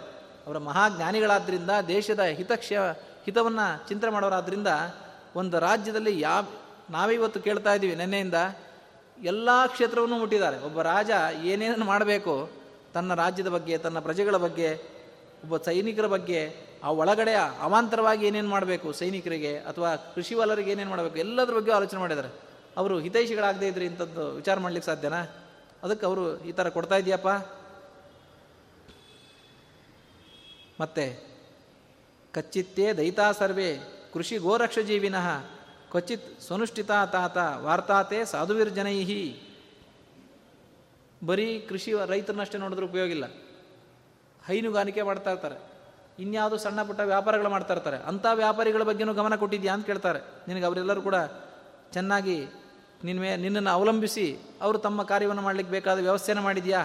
ಸಜ್ಜನರು ವ್ಯವಹಾರ ಮಾಡ್ಕೊಂಡಿರಬೇಕು, ಅವರವರ ವೃತ್ತಿಯನ್ನು ಅವ್ರು ಕಲ್ಪನೆ ಮಾಡಬೇಕು. ಬೇಕಾದಷ್ಟು ಉಪವೃತ್ತಿಗಳಿವೆ, ಹೈನುಗಾರಿಕೆ ಮಾತ್ರ ಅಲ್ಲ, ಬೇಕಾದಷ್ಟು ಸಣ್ಣ ಹಣ್ಣು ಮಾರೋರಿದ್ದಾರೆ, ಹಾಲು, ಇನ್ನು ಬಟ್ಟೆ ಮಾರೋರಿದ್ದಾರೆ, ಹೀಗೆ ಬೇರೆ ಬೇರೆ ಸಣ್ಣ ಸಣ್ಣ ಕೆಲಸಗಳನ್ನು ಮಾಡೋರಿದ್ದಾರೆ. ಅವರಿಗೆಲ್ಲ ವ್ಯವಸ್ಥೆ ಮಾಡಿದೆಯಾ? ಯಾಕೆಂದರೆ ವ್ಯಾಪಾರ ಅನ್ನೋದು ರಾಜ್ಯ ನಡೀಲಿಕ್ಕೆ ಪ್ರಧಾನವಾದದ್ದು, ವ್ಯಾಪಾರ ಸರಿಯಾಗಿರಬೇಕಾಗತ್ತೆ. ವಾರ್ತಾಯಂ ಸಂಶಿತಸ್ತಾತ ಲೋಕೋಯಂ ಸುಖಮೇಧತೆ. ವಾರ್ತಾ ಅಂದರೆ ವ್ಯಾಪಾರ, ವ್ಯಾಪಾರವನ್ನು ಯಾರು ಅವಲಂಬಿಸಿರ್ತಾರೆ ಅವರು ಸುಖವಾಗಿರ್ತಾರೆ. ಆ ರೀತಿ ನೀನು ಆ ವ್ಯಾಪಾರದ ವ್ಯವಸ್ಥೆಯನ್ನು, ಅಂದರೆ ಕ್ಷತ್ರಿಯರಿಗಾಯಿತು, ಬ್ರಾಹ್ಮಣರಿಗೆ ದಾನಾದಿಗಳಾಯಿತು, ಇದ್ರ ಜೊತೆಗೆ ವೈಶ್ಯರಿಗೆ ಬೇಕಾದ ವಾರ್ತಾ ವ್ಯವಸ್ಥೆ ಅದನ್ನು ಸರಿ ಮಾಡಿಕೊಟ್ಟಿದೆಯಾ? ಮತ್ತು ಪ್ರತಿಯೊಂದು ಹಳ್ಳಿಯಲ್ಲೂ ಕೂಡ ಐದೇ ಜನ ವಿದ್ವಾಂಸರು ನೇಮಿಸ್ಬೇಕಂತ, ನೇಮಿಸಿಬಿಟ್ಟು ಈ ವ್ಯವಸ್ಥೆ ಸರಿ ನಡೀತಾ ಇದೆಯಲ್ಲ ನೋಡಬೇಕು. ನಿನಗೆ ಹೆಂಗೆ ಗೊತ್ತಾಗಬೇಕು? ಬೇರೆಯವ್ರು ತಪ್ಪು ಮಾಹಿತಿ ಕೊಟ್ಟರೆ, ವಿದ್ವಾಂಸರಾದವರು ಐದು ಜನ ಇದ್ದರೆ ಒಬ್ಬಾದ್ರೂ ತಪ್ಪು ಕೊಡ್ಬೋದು, ಐದು ಜನ ಇದ್ದರೆ ಅವರು ರಾಜನ ವೇತನ ಕೊಡ್ತಾ ಇರ್ತಾರೆ, ತೊಗೊಳ್ತಾ ಇರ್ತಾರೆ, ಯಾರ ಬಗ್ಗೆಯೂ ದಾಕ್ಷಿಣ್ಯ ಇಲ್ಲ. ಆದ್ದರಿಂದ ಅವರು ಅಲ್ಲೇನು ನಡೀತದೆ ತಪ್ಪು ಒಪ್ಪು ಅವುಗಳನ್ನ ಸರಿಯಾಗಿ ರಾಜನಿಗೆ ಮುಟ್ಟಿಸ್ತಾ ಇರ್ತಾರೆ. ಈ ವ್ಯವಸ್ಥೆನ ಮಾಡಿದೆಯಾ? ಈ ನಾರದರೇನು ಕೇಳಿದ್ರಲ್ಲ ಆಚಾರ್ಯ ತಾತನ ತಾತ್ಪರ್ಯ ನಿರ್ಣಯದಲ್ಲಿ ಭೀಮಸೇನ ದೇವರು ಯುವರಾಜನಾದಾಗ ಹೇಗಿತ್ತು ಅಂತಂದರೆ, ಹಳ್ಳಿ ಹಳ್ಳಿಗೂ ಐದೈದು ಜನ ವಿದ್ವಾಂಸರನ್ನ ಪಾಠ ಪ್ರವಚನಕ್ಕೆ ಇಟ್ಟಿದ್ರಂತೆ. ಅವರು ಸರಿ ಮಾಡ್ತಾರಿಲ್ಲ ಅಂತ ನೋಡ್ಲಿಕ್ಕೆ ಇನ್ನೊಬ್ಬರನ್ನ ಅವ್ರ ಮೇಲ್ಗಡೆ ಇನ್ನೊಬ್ಬ ವಿದ್ವಾಂಸನ ಇಟ್ಟಿದ್ರಂತೆ. ಈ ರೀತಿ ರಾಜ್ಯಭಾರವನ್ನು ಮಾಡ್ತಾ ಇದ್ರು ಅಂತ ಹೇಳ್ತಾರೆ. ಹಾಗೆ ವಿದ್ವಾಂಸರಾದವರು ಅವರು ನಿಷ್ಪಕ್ಷಪಾತವಾಗಿ ಎಲ್ಲರ ಬಗ್ಗೆನೂ ಮಾತಾಡಲಿಕ್ಕೆ, ಯಾಕೆಂದರೆ ಅವರು ಶಾಸ್ತ್ರ ಓದಿರ್ತಾರೆ, ಹಾಗಾಗಿ ಪಾಪ ಪುಣ್ಯದ ಭಯ ಇರುತ್ತೆ. ಜೊತೆಗೆ ಯಾರಿಂದಲೂ ಉಪಜೀವಿತರಾಗಿರಲ್ಲ, ಸೀದಾ ರಾಜನಿಂದಲೂ ಉಪಜೀವಿತರಾಗಿದ್ದಾರೆ. ಆದ್ದರಿಂದ ನಿಷ್ಠುರವಾಗಿ ಮಾತಾಡಲಿಕ್ಕೂ ಸಾಧ್ಯ ಅವರು. ಹಾಗಾಗಿ ಅಂಥ ವ್ಯಕ್ತಿ ವ್ಯವಸ್ಥೆಯನ್ನು ನೀವು ಮಾಡಿದ್ದೀಯಾ? ಇನ್ನೊಂದು ಅದ್ಭುತವಾದ ಇವತ್ತಿನ ಕಾಲಕ್ಕೂ ನಾವು ಬಳಸ್ಕೊಳ್ಳೋ ವಿಚಾರ ಹೇಳ್ತಾರೆ. ನಿನ್ನ ರಾಜ್ಯದಲ್ಲಿ ಪಟ್ಟಣಗಳಿದೆಯಲ್ಲ, ಆ ಪಟ್ಟಣಗಳಲ್ಲಿ ಬೇಕಾದ ಸಾಮಾನ್ಯ ಹಳ್ಳಿ ಪಟ್ಟಣ ವ್ಯತ್ಯಾಸ ಮೊದಲಿಂದಲೂ ಇತ್ತು. ಹಳ್ಳಿಗಳಲ್ಲಿ ವ್ಯವಸ್ಥೆ ಕಡಿಮೆ, ಪಟ್ಟಣಗಳಲ್ಲಿ ವ್ಯವಸ್ಥೆ ಜಾಸ್ತಿ ಇತ್ತು. ನಿನ್ನ ಪಟ್ಟಣದ ವಾಸಿಗಳಾಗಿರ್ತಕ್ಕಂಥ ಜನರು ಟ್ಯಾಕ್ಸ್ ಕೊಡ್ತಾರೆ ಅಂತ ಅನ್ನೋದಕ್ಕೋಸ್ಕರ ಅವ್ರಿಗೇನು ವ್ಯವಸ್ಥೆ ಮಾಡಿಬಿಟ್ಟು ಹಳ್ಳಿಲಿದ್ದವ್ರನ್ನ ಬಿಟ್ಬಿಡೋದು. ನಾವು ಬೆಂಗಳೂರು ನೋಡ್ತೀವಿ, ಪ್ರತಿ ವರ್ಷಕ್ಕೊಂದ್ಸಲಿ ಎಲ್ಲ ರೋಡ್ಗಳಲ್ಲೂ ಟಾರ್ ಹಾಕ್ತಾ ಇರತ್ತೆ. ಬೆಂಗಳೂರು ಬಿಟ್ಟು ಆ ಕಡೆ ಹೋದರೆ ಎಷ್ಟು ವರ್ಷ ಆಗಿರುತ್ತೋ ಟಾರ್ಕೊಂಡು, ಇನ್ನು ಎಷ್ಟೋ ರಸ್ತೆಗಳು ರಸ್ತೆಗಳೇ ಆಗಿರೋದಿಲ್ಲ, ಮಣ್ಣಿನ ರೋಡಲ್ಲಿ ನಡ್ಕೊಂಡು ಹೋಗ್ತಾ ಇರ್ತೀವಿ. ಈ ವ್ಯವಸ್ಥೆ ಆಗಬಾರ್ದು ಅಂತ ಹೇಳ್ತಾರೆ ನಾರದರು. ಒಂದು ನಗರ ಏನಿದೆ, ನಗರಕ್ಕೆ ಬೇಕಾದ ವ್ಯವಸ್ಥೆಯನ್ನು ನೀವು ಮಾಡಿದ ಮೇಲೆ ನಗರದ ಸುತ್ತಮುತ್ತಲ ಹಳ್ಳಿಯವ್ರಿಗೂ ಇದರಷ್ಟಲ್ಲದೆ ಇದ್ದರೂ ಕೂಡ ಇದರ ಹತ್ತಿರಕ್ಕೆ ಬೇಕಾದಷ್ಟು ವ್ಯವಸ್ಥೆಯನ್ನು ಅಲ್ಲೂ ಮಾಡಿಕೊಟ್ಟಿರಬೇಕು. ಅದನ್ನು ನೀನು ಮಾಡಿದ್ದೀಯಾ? ಹ್ಞೂ ಕೊಚ್ಚಿನ್ನ ನಗರ ನಗರ ಗುಪ್ತ್ಯರ್ಥಂ ಗ್ರಾಮ ನಗರವತ್ಕೃತಾ. ಯಾಕೆ ಇಷ್ಟೆಲ್ಲ ಮಾಡಬೇಕು ಅಂದರೆ ನಗರ ಗುಪ್ತ್ಯರ್ಥಂ, ನಗರವನ್ನು ಸರಿಯಾಗಿ ರಕ್ಷಣೆ ಮಾಡಬೇಕು ಅಂದರೆ ನಗರ ಪಕ್ಕ ಪಕ್ಕದ ಹಳ್ಳಿಗೂ ಕೂಡ ವ್ಯವಸ್ಥೆ ಕೊಡಬೇಕು. ಇಲ್ಲಾಂದರೆ ಬೆಂಗಳೂರು ಆದಂಗೆ ಆಗೋಗುತ್ತೆ. ಬೆಂಗಳೂರಲ್ಲಿ ಕರ್ನಾಟಕ ರಾಜ್ಯದಲ್ಲಿರೋರು ಎಲ್ಲರೂ ಬಂದು ಇಲ್ಲೇ ಕೂತಿದ್ದಾರೆ ಹೆಚ್ಚಿನ ಜನ. ಯಾಕೆ? ಇಲ್ಲಿರೋ ಫೆಸಿಲಿಟಿ ಬೇರೆ ಊರಲ್ಲಿ ಸಿಗಲ್ಲ. ಒಂದು ಆಸ್ಪತ್ರೆ ಬೇಕು, ಒಂದು ರೋಡ್ ಬೇಕು, ಒಂದು ಉದ್ಯೋಗ ಬೇಕು ಅಂತಂದರೆ ಬೇರೆ ಊರುಗಳಲ್ಲಿ ಸಿಗಲ್ಲ. ಆದ್ದರಿಂದ ಏನು ಮಾಡ್ತಾ ಇದ್ದಾರೆ? ಇಲ್ಲೇ ಬಂದು ಕೂತಿದ್ದಾರೆ ಎಲ್ಲರೂ. ಹಾಗಾಗಬಾರ್ದು. ನಗರಕ್ಕೆ ಒಂದು ಸಾಮರ್ಥ್ಯ ಅಂತ ಇರುತ್ತೆ. ಆ ಸಾಮರ್ಥ್ಯ ಮೀರಿದರೆ ನಗರದಲ್ಲಿ ಅವ್ಯವಸ್ಥೆಗಳೇ, ನೀರು ಸಿಗಲ್ಲ, ಆಹಾರ ಸಿಗಲ್ಲ, ಇತ್ಯಾದಿ ಅವ್ಯವಸ್ಥೆಗಳು ಇವತ್ತೇನು ನಾವು ನೋಡ್ತಾ ಇದ್ದೀವಿ. ಇದು ಆಗಬಾರ್ದು ಅಂತಂದರೆ ನಗರ ಗುಪ್ತ್ಯರ್ಥಂ, ನಗರ ರಕ್ಷಣೆಗೋಸ್ಕರ ಗ್ರಾಮ ನಗರವತ್ಕೃತ, ಗ್ರಾಮಗಳನ್ನು ನಗರದಂತೆ ಅಲ್ಲೂ ಕೂಡ ಫೆಸಿಲಿಟಿ ಕೊಟ್ಟಿರಬೇಕು. ಗ್ರಾಮವಚ್ಚ ಕೃತ ರಕ್ಷಾ. ಹ್ಞೂ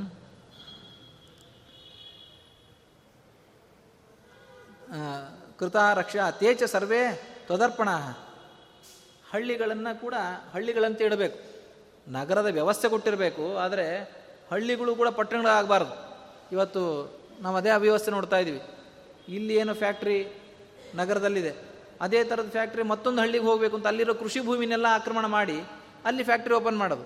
ಆ ಊರಲ್ಲಿರ್ತಕ್ಕಂಥ ಜನಗಳು ಕೃಷಿ ಮಾಡಲಿಕ್ಕೆ ಆಗೋದಿಲ್ಲ. ಹೀಗೆ ಮಾಡಬಾರ್ದು. ಕೃಷಿ ಮಾಡ್ತಕ್ಕಂಥ ಜಾಗಗಳನ್ನ ರಕ್ಷಣೆ ಮಾಡಿ ಆ ಕೃಷಿಗೆ ಬೇಕಾದ ವ್ಯವಸ್ಥೆ ಕೊಟ್ಟು, ಆ ಕೃಷಿ ಮಾಡ್ತಾ ಅಲ್ಲಿರ್ತಕ್ಕಂಥ ಜನರಿಗೆ ಏನು ವ್ಯವಸ್ಥೆ ಬೇಕೋ, ನಗರದಲ್ಲಿ ಸಿಗ್ತಕ್ಕಂಥ ಏನು ಔಷಧಿ ಮುಂತಾದ ವ್ಯವಸ್ಥೆ ಆಗಲಿ ಅಥವಾ ರೋಡು ಮುಂತಾದ ವ್ಯವಸ್ಥೆ ಆಗಲಿ ಅದನ್ನು ಮಾಡಿಕೊಡ್ಬೇಕೇ ಹೊರತು ಹಳ್ಳಿಗಳನ್ನು ಹಳ್ಳಿಗಳನ್ನಾಗಿಡಬೇಕು, ನಗರಗಳನ್ನು ನಗರಗಳನ್ನಾಗಿಡಬೇಕು. ಆ ರೀತಿ ವ್ಯವಸ್ಥೆಯನ್ನು ನೀನು ಮಾಡಿದ್ದೀಯಾ? ಕಚ್ಚಿತ್ ಬಲೇನ ಅನುಮತಾಹ ಸಮಾನಿ ವಿಷಮಾನಿ ಚ ಪುರಾಣಿ ಚ ಚಾರಾಹ ಸಾಧ್ಯಕ್ಷಾಹ ಚರಂತಿ ವಿಷಯೇತವಾ. ನಿನ್ನಲ್ಲಿ ಅಧಿಕಾರಿಗಳಿರ್ತಾರಲ್ಲ, ಬರೀ ಎ ಸಿ ರೂಮಲ್ಲಿ ಕೂತ್ಕೊಂಡ್ಬಿಟ್ಟು ಅಧಿಕಾರದ ಬಗ್ಗೆ ಅಂದರೆ ತಮ್ಮ ಕರ್ತವ್ಯದ ಬಗ್ಗೆ ಆಲೋಚನೆ ಮಾಡ್ತಾರೆ. ಅಥವಾ ಎಲ್ಲ ಊರು ಊರಿಗೆ ಹೋಗಿ ತಮ್ಮ ತಮ್ಮ ಕೆಲಸ, ಒಬ್ಬ ಇಂಜಿನಿಯರ್ ಇರ್ತಾನೆ, ಅವನು ರೋಡ್ ಹೋಗಿ ರೋಡ್ ಹೇಗಿದೆ ಎಲ್ಲ ರೋಡಲ್ಲೂ ಸಿರು ತಿರುಗಾಡ ಸಮರ್ಥ ಇರಬೇಕು. ಎಲೆಕ್ಟ್ರಿಕ್ ಇಂಜಿನಿಯರ್ ಇದ್ದರೆ ಯಾವ್ಯಾವ ಕಂಬದಲ್ಲಿ ಏನೇನು ಆಗ್ತಾ ಇದೆ ಅನ್ನೋದು ಅವನು ಹೋಗಿ ನೋಡ್ಕೊಳ್ಬೇಕು. ಈ ರೀತಿ ನಿನ್ನ ಅಧಿಕಾರಿಗಳು ಸಂಚಾರಶೀಲರಾಗಿರಬೇಕು ಹೊರತು ಎ ಸಿ ರೂಮಲ್ಲಿ ಕೂತ್ಕೊಂಡು ಪ್ಲಾನ್ ಮಾಡೋದಾಗಲಿ, ಎ ಸಿ ರೂಮಲ್ಲಿ ಕೂತ್ಕೊಂಡಾಗಲಿ ಒಂದು ತೀರ್ಮಾನ ತೊಗೊಳ್ಳೋದಾಗಲಿ ಇಂಥವನ್ನೆಲ್ಲ ಮಾಡಬಾರ್ದು. ಅದನ್ನು ಮಾಡ್ತಾ ಇಲ್ಲಲ್ಲ. ಬಲೇನ ಅನುಮತಾಹ ಸಮಾನಿ ವಿಷಯಾಣಿ ಚ ಪುರಾಣಿ ಚ ಚಾರಾಹ ಸಾಧ್ಯಕ್ಷಾಹ ಚರಂತಿ ವಿಷಯೇತವಾ. ಇಷ್ಟೆಲ್ಲ ಮಾಡಿ ಅದನ್ನೆಲ್ಲ ನಿನಗೆ ಅರ್ಪಿಸ್ಬೇಕವ್ರು. ಜನಗಳಿಗೆ ಒಪ್ಪವಾದಂತಹ ಕೆಲಸವನ್ನು ಮಾಡಿ, ರಾಜನೀತಿಗೆ ಅವಿರುದ್ಧವಾದ ಕಾರ್ಯಗಳನ್ನು ಮಾಡಿ ನಿನಗೆ ತಂದು ಒಪ್ಪಿಸ್ಬೇಕು. ಈ ಕೆಲಸವನ್ನು ಅವರು ಮಾಡ್ತಾ ಇದ್ದಾರೆ. ಕಚ್ಚಿತ್ ಶ್ರೇಯಸ್ತಾಂತವಸಿ ಕಚ್ಚಿತ್ ತಾತ ಸುರಕ್ಷಿತಾ ಕಚ್ಚಿನ್ನ ಶಬ್ದದಾಸ್ಯಾಂ ಕಚ್ಚಿತ್ ಗುಹ್ಯಂ ಚ ನಭಾಷಸೆ. ಸ್ತ್ರೀಯರನ್ನು ಚೆನ್ನಾಗಿ ರಕ್ಷಣೆ ಮಾಡ್ತಾ ಇದೆಯಪ್ಪ. ಇಷ್ಟೊತ್ತು ಪುರುಷರ ಬಗ್ಗೆ ಮಾತಾಡಿದರು, ಸ್ತ್ರೀಯರನ್ನು ಚೆನ್ನಾಗಿ ರಕ್ಷಣೆ ಮಾಡ್ತಾ ಇದೆಯಾ? ನಿನ್ನ ರಾಜ್ಯದಲ್ಲಿ ಸ್ತ್ರೀಯರು ಸುರಕ್ಷಿತವಾಗಿದ್ದಾರಾ? ಎಲ್ಲಿ ಹೋದು ಸ್ತ್ರೀಯರಿಗೆ ತೊಂದರೆ ತೊಂದರೆ ಅಂತ ನಾವು ಕೇಳ್ತಾ ಇದ್ದೀವಿ. ಆ ರೀತಿ ಇರಬಾರ್ದು. ಸ್ತ್ರೀಯರು ಸುರಕ್ಷಿತವಾಗಿರಬೇಕು. ಇದ್ದಾರಾ? ಹೌದು, ಚೆನ್ನಾಗಿ ನಡೆಸ್ಕೊಳ್ತಾ ಇದೆಯಾ?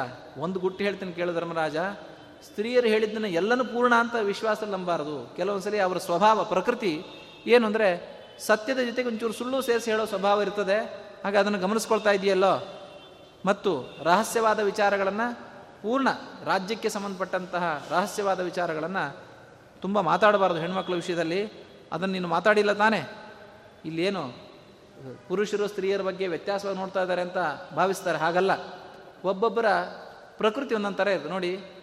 ಸಾಮಾನ್ಯ ಪ್ರಕೃತಿ ಹೇಳ್ತಾರೆ, ಕೆಲವೊಂದ್ಸಲಿ ಸ್ತ್ರೀಯರು ಪುರುಷರ ಥರ ಇರ್ತಾರೆ, ಪುರುಷರು ಸ್ತ್ರೀಯರ ಥರ ಇರ್ತಾರೆ. ಯಾಕೆ, ಸಾಕ್ಷಾತ್ ನಮ್ಮಮ್ಮನೇ ಹೇಗಿದ್ದಾಳೆ ತಾಯಿ ಲಕ್ಷ್ಮೀದೇವಿ, ಅವರು ಪುರುಷ ಸಾಮರ್ಥ್ಯ ಉಳ್ಳವಳು. ಹಾಂ, ಅಂಥದ್ದು ಎಂ ಕಾಮಯೇ ತಮ್ಮ ತಮ್ಮ ಉಗ್ರಂ ಕೃಣೋಮಿ ಅಂತೆಲ್ಲ ಹೇಳ್ತಾಳೆ. ಹಾಗಾಗಿ ಸ್ತ್ರೀಯರು ಅಂದ ತಕ್ಷಣ ಇಂತಲ್ಲ, ಸಾಮಾನ್ಯ ಪ್ರಕೃತಿ. ಆ ಪ್ರಕೃತಿಯಲ್ಲಿ ಸಾಮಾನ್ಯ ಪುರುಷರಿಗೆ ಧೈರ್ಯ ಜಾಸ್ತಿ, ಸ್ತ್ರೀಯರಿಗೆ ಸಹನೆ ಜಾಸ್ತಿ ಅಂತ, ಇದು ಪ್ರಕೃತಿ. ಪುರುಷರಿಗೆ ಸಹನೆ ಅಷ್ಟು ಬರಲ್ಲ, ಒಂದು ಸಣ್ಣ ಒಂದು ಎರಡು ಸಲ ಮಾಡಿದ್ರೆ. ಹಾಂ, ಮಕ್ಕಳೇ ಪೀಡಿಸೋದನ್ನು ಒಂದು ಸಲ ಎರಡು ಸಲ ಹೇಳಿದ್ರೆ ಹೋಗಿ ಆ ಕಡೆಯಿಂದ ಬೈದು ಬಿಡ್ತೀವಿ. ಆದರೆ ತಾಯಿ ಆದವಳು ಹಾಗೆ ಮಾಡೋದಿಲ್ಲ, ತಂದೆ ಆದವನು ಹಾಗೆ ಮಾಡ್ತಾನೆ. ಆದರೆ ತಂದೆ ಆದವನಿಗೆ ಧೈರ್ಯ ಇರುತ್ತೆ, ಆದರೆ ಸ್ತ್ರೀ ತಾಯಿ ಆದವಳಿಗೆ ಅಷ್ಟು ಧೈರ್ಯ ಇರೋ, ಯಾರಾದರೂ ಬಂದರೆ ಗಾಬರಿ ಆಗಿಬಿಡ್ತಾಳೆ. ಇದು ಆ ದೇಹದ ಪ್ರಕೃತಿ, ಆ ಪ್ರಕೃತಿಗಣು ಅನುಗುಣವಾಗಿ ಹೇಳ್ತಾ ಇದ್ದಾರೆ ನಾರದರು. ಅವರು ಹೇಳ್ತಕ್ಕಂಥ ವಿಚಾರ, ಅವರ ಸ್ವಭಾವ ಅದು. ಅವರು ಹೇಳ್ತಕ್ಕಂಥ ವಿಚಾರದಲ್ಲಿ ಪೂರ್ಣ ನಂಬಾರದು, ಅಥವಾ ತುಂಬ ರಹಸ್ಯವಾದ ವಿಚಾರಗಳನ್ನ ಅವರಿಗೆ ಬಿಟ್ಕೊಡಬಾರ್ದು. ಈ ಅರ್ಥದಲ್ಲಿ ಹೇಳಿದ್ದೆ ಹೊರತು ತಾರತಮ್ಯ ಮಾಡಿದ್ದು ಅಂತ ತಿಳ್ಕೊಬಾರ್ದು. ಇದೆಲ್ಲ ಚೆನ್ನಾಗಿ ನಡೀತಾ ಇದೆಯಾ? ಹೀಗೆ ಇನ್ನೂ ಒಂದಿಷ್ಟು ಅನೇಕ ಪ್ರಶ್ನೆಗಳನ್ನು ಮಾಡ್ತಾ ಇದ್ದಾರೆ. ಹೀಗೆ ನಾರದರು ಧರ್ಮರಾಜನ ಕುಶಲವನ್ನು ವಿಚಾರ ಮಾಡೋದು ಅನ್ನೋ ಒಂದು ನೆಪದಿಂದ ಇಡೀ ರಾಷ್ಟ್ರದ ಕುಶಲವನ್ನು ಅವರು ವಿಚಾರ ಮಾಡ್ತಾ ಇದ್ದಾರೆ ಅಂತ ಕುಶಲ ವಿಚಾರದ ವಾರ್ತೆಯೊಂದಿಗೆ ಇವತ್ತಿನ ಪ್ರವಚನವನ್ನು ಗುರುವಂತರಂ ಶ್ರೀಯಲ್ಲಿ ಕೃಷ್ಣಾರ್ಪಣ ಅಂತ ಹೇಳಿ, ನಾಳೆ ಇದು ಮುಗಿದು ರಾಜಸೂಯ ಯಾಗದ ಬಗ್ಗೆ ಅವರು ಆಲೋಚನೆ ಮಾಡ್ತಾರೆ. ಆ ವಿಚಾರದವರೆಗೂ ನಾಳೆ ಪ್ರವಚನ ಆಗಿ, ನಾಳೆ ನನ್ನ ಪಾಲಿನ ಪ್ರವಚನ ನಾಳೆಗೆ ಮುಗೀತದೆ.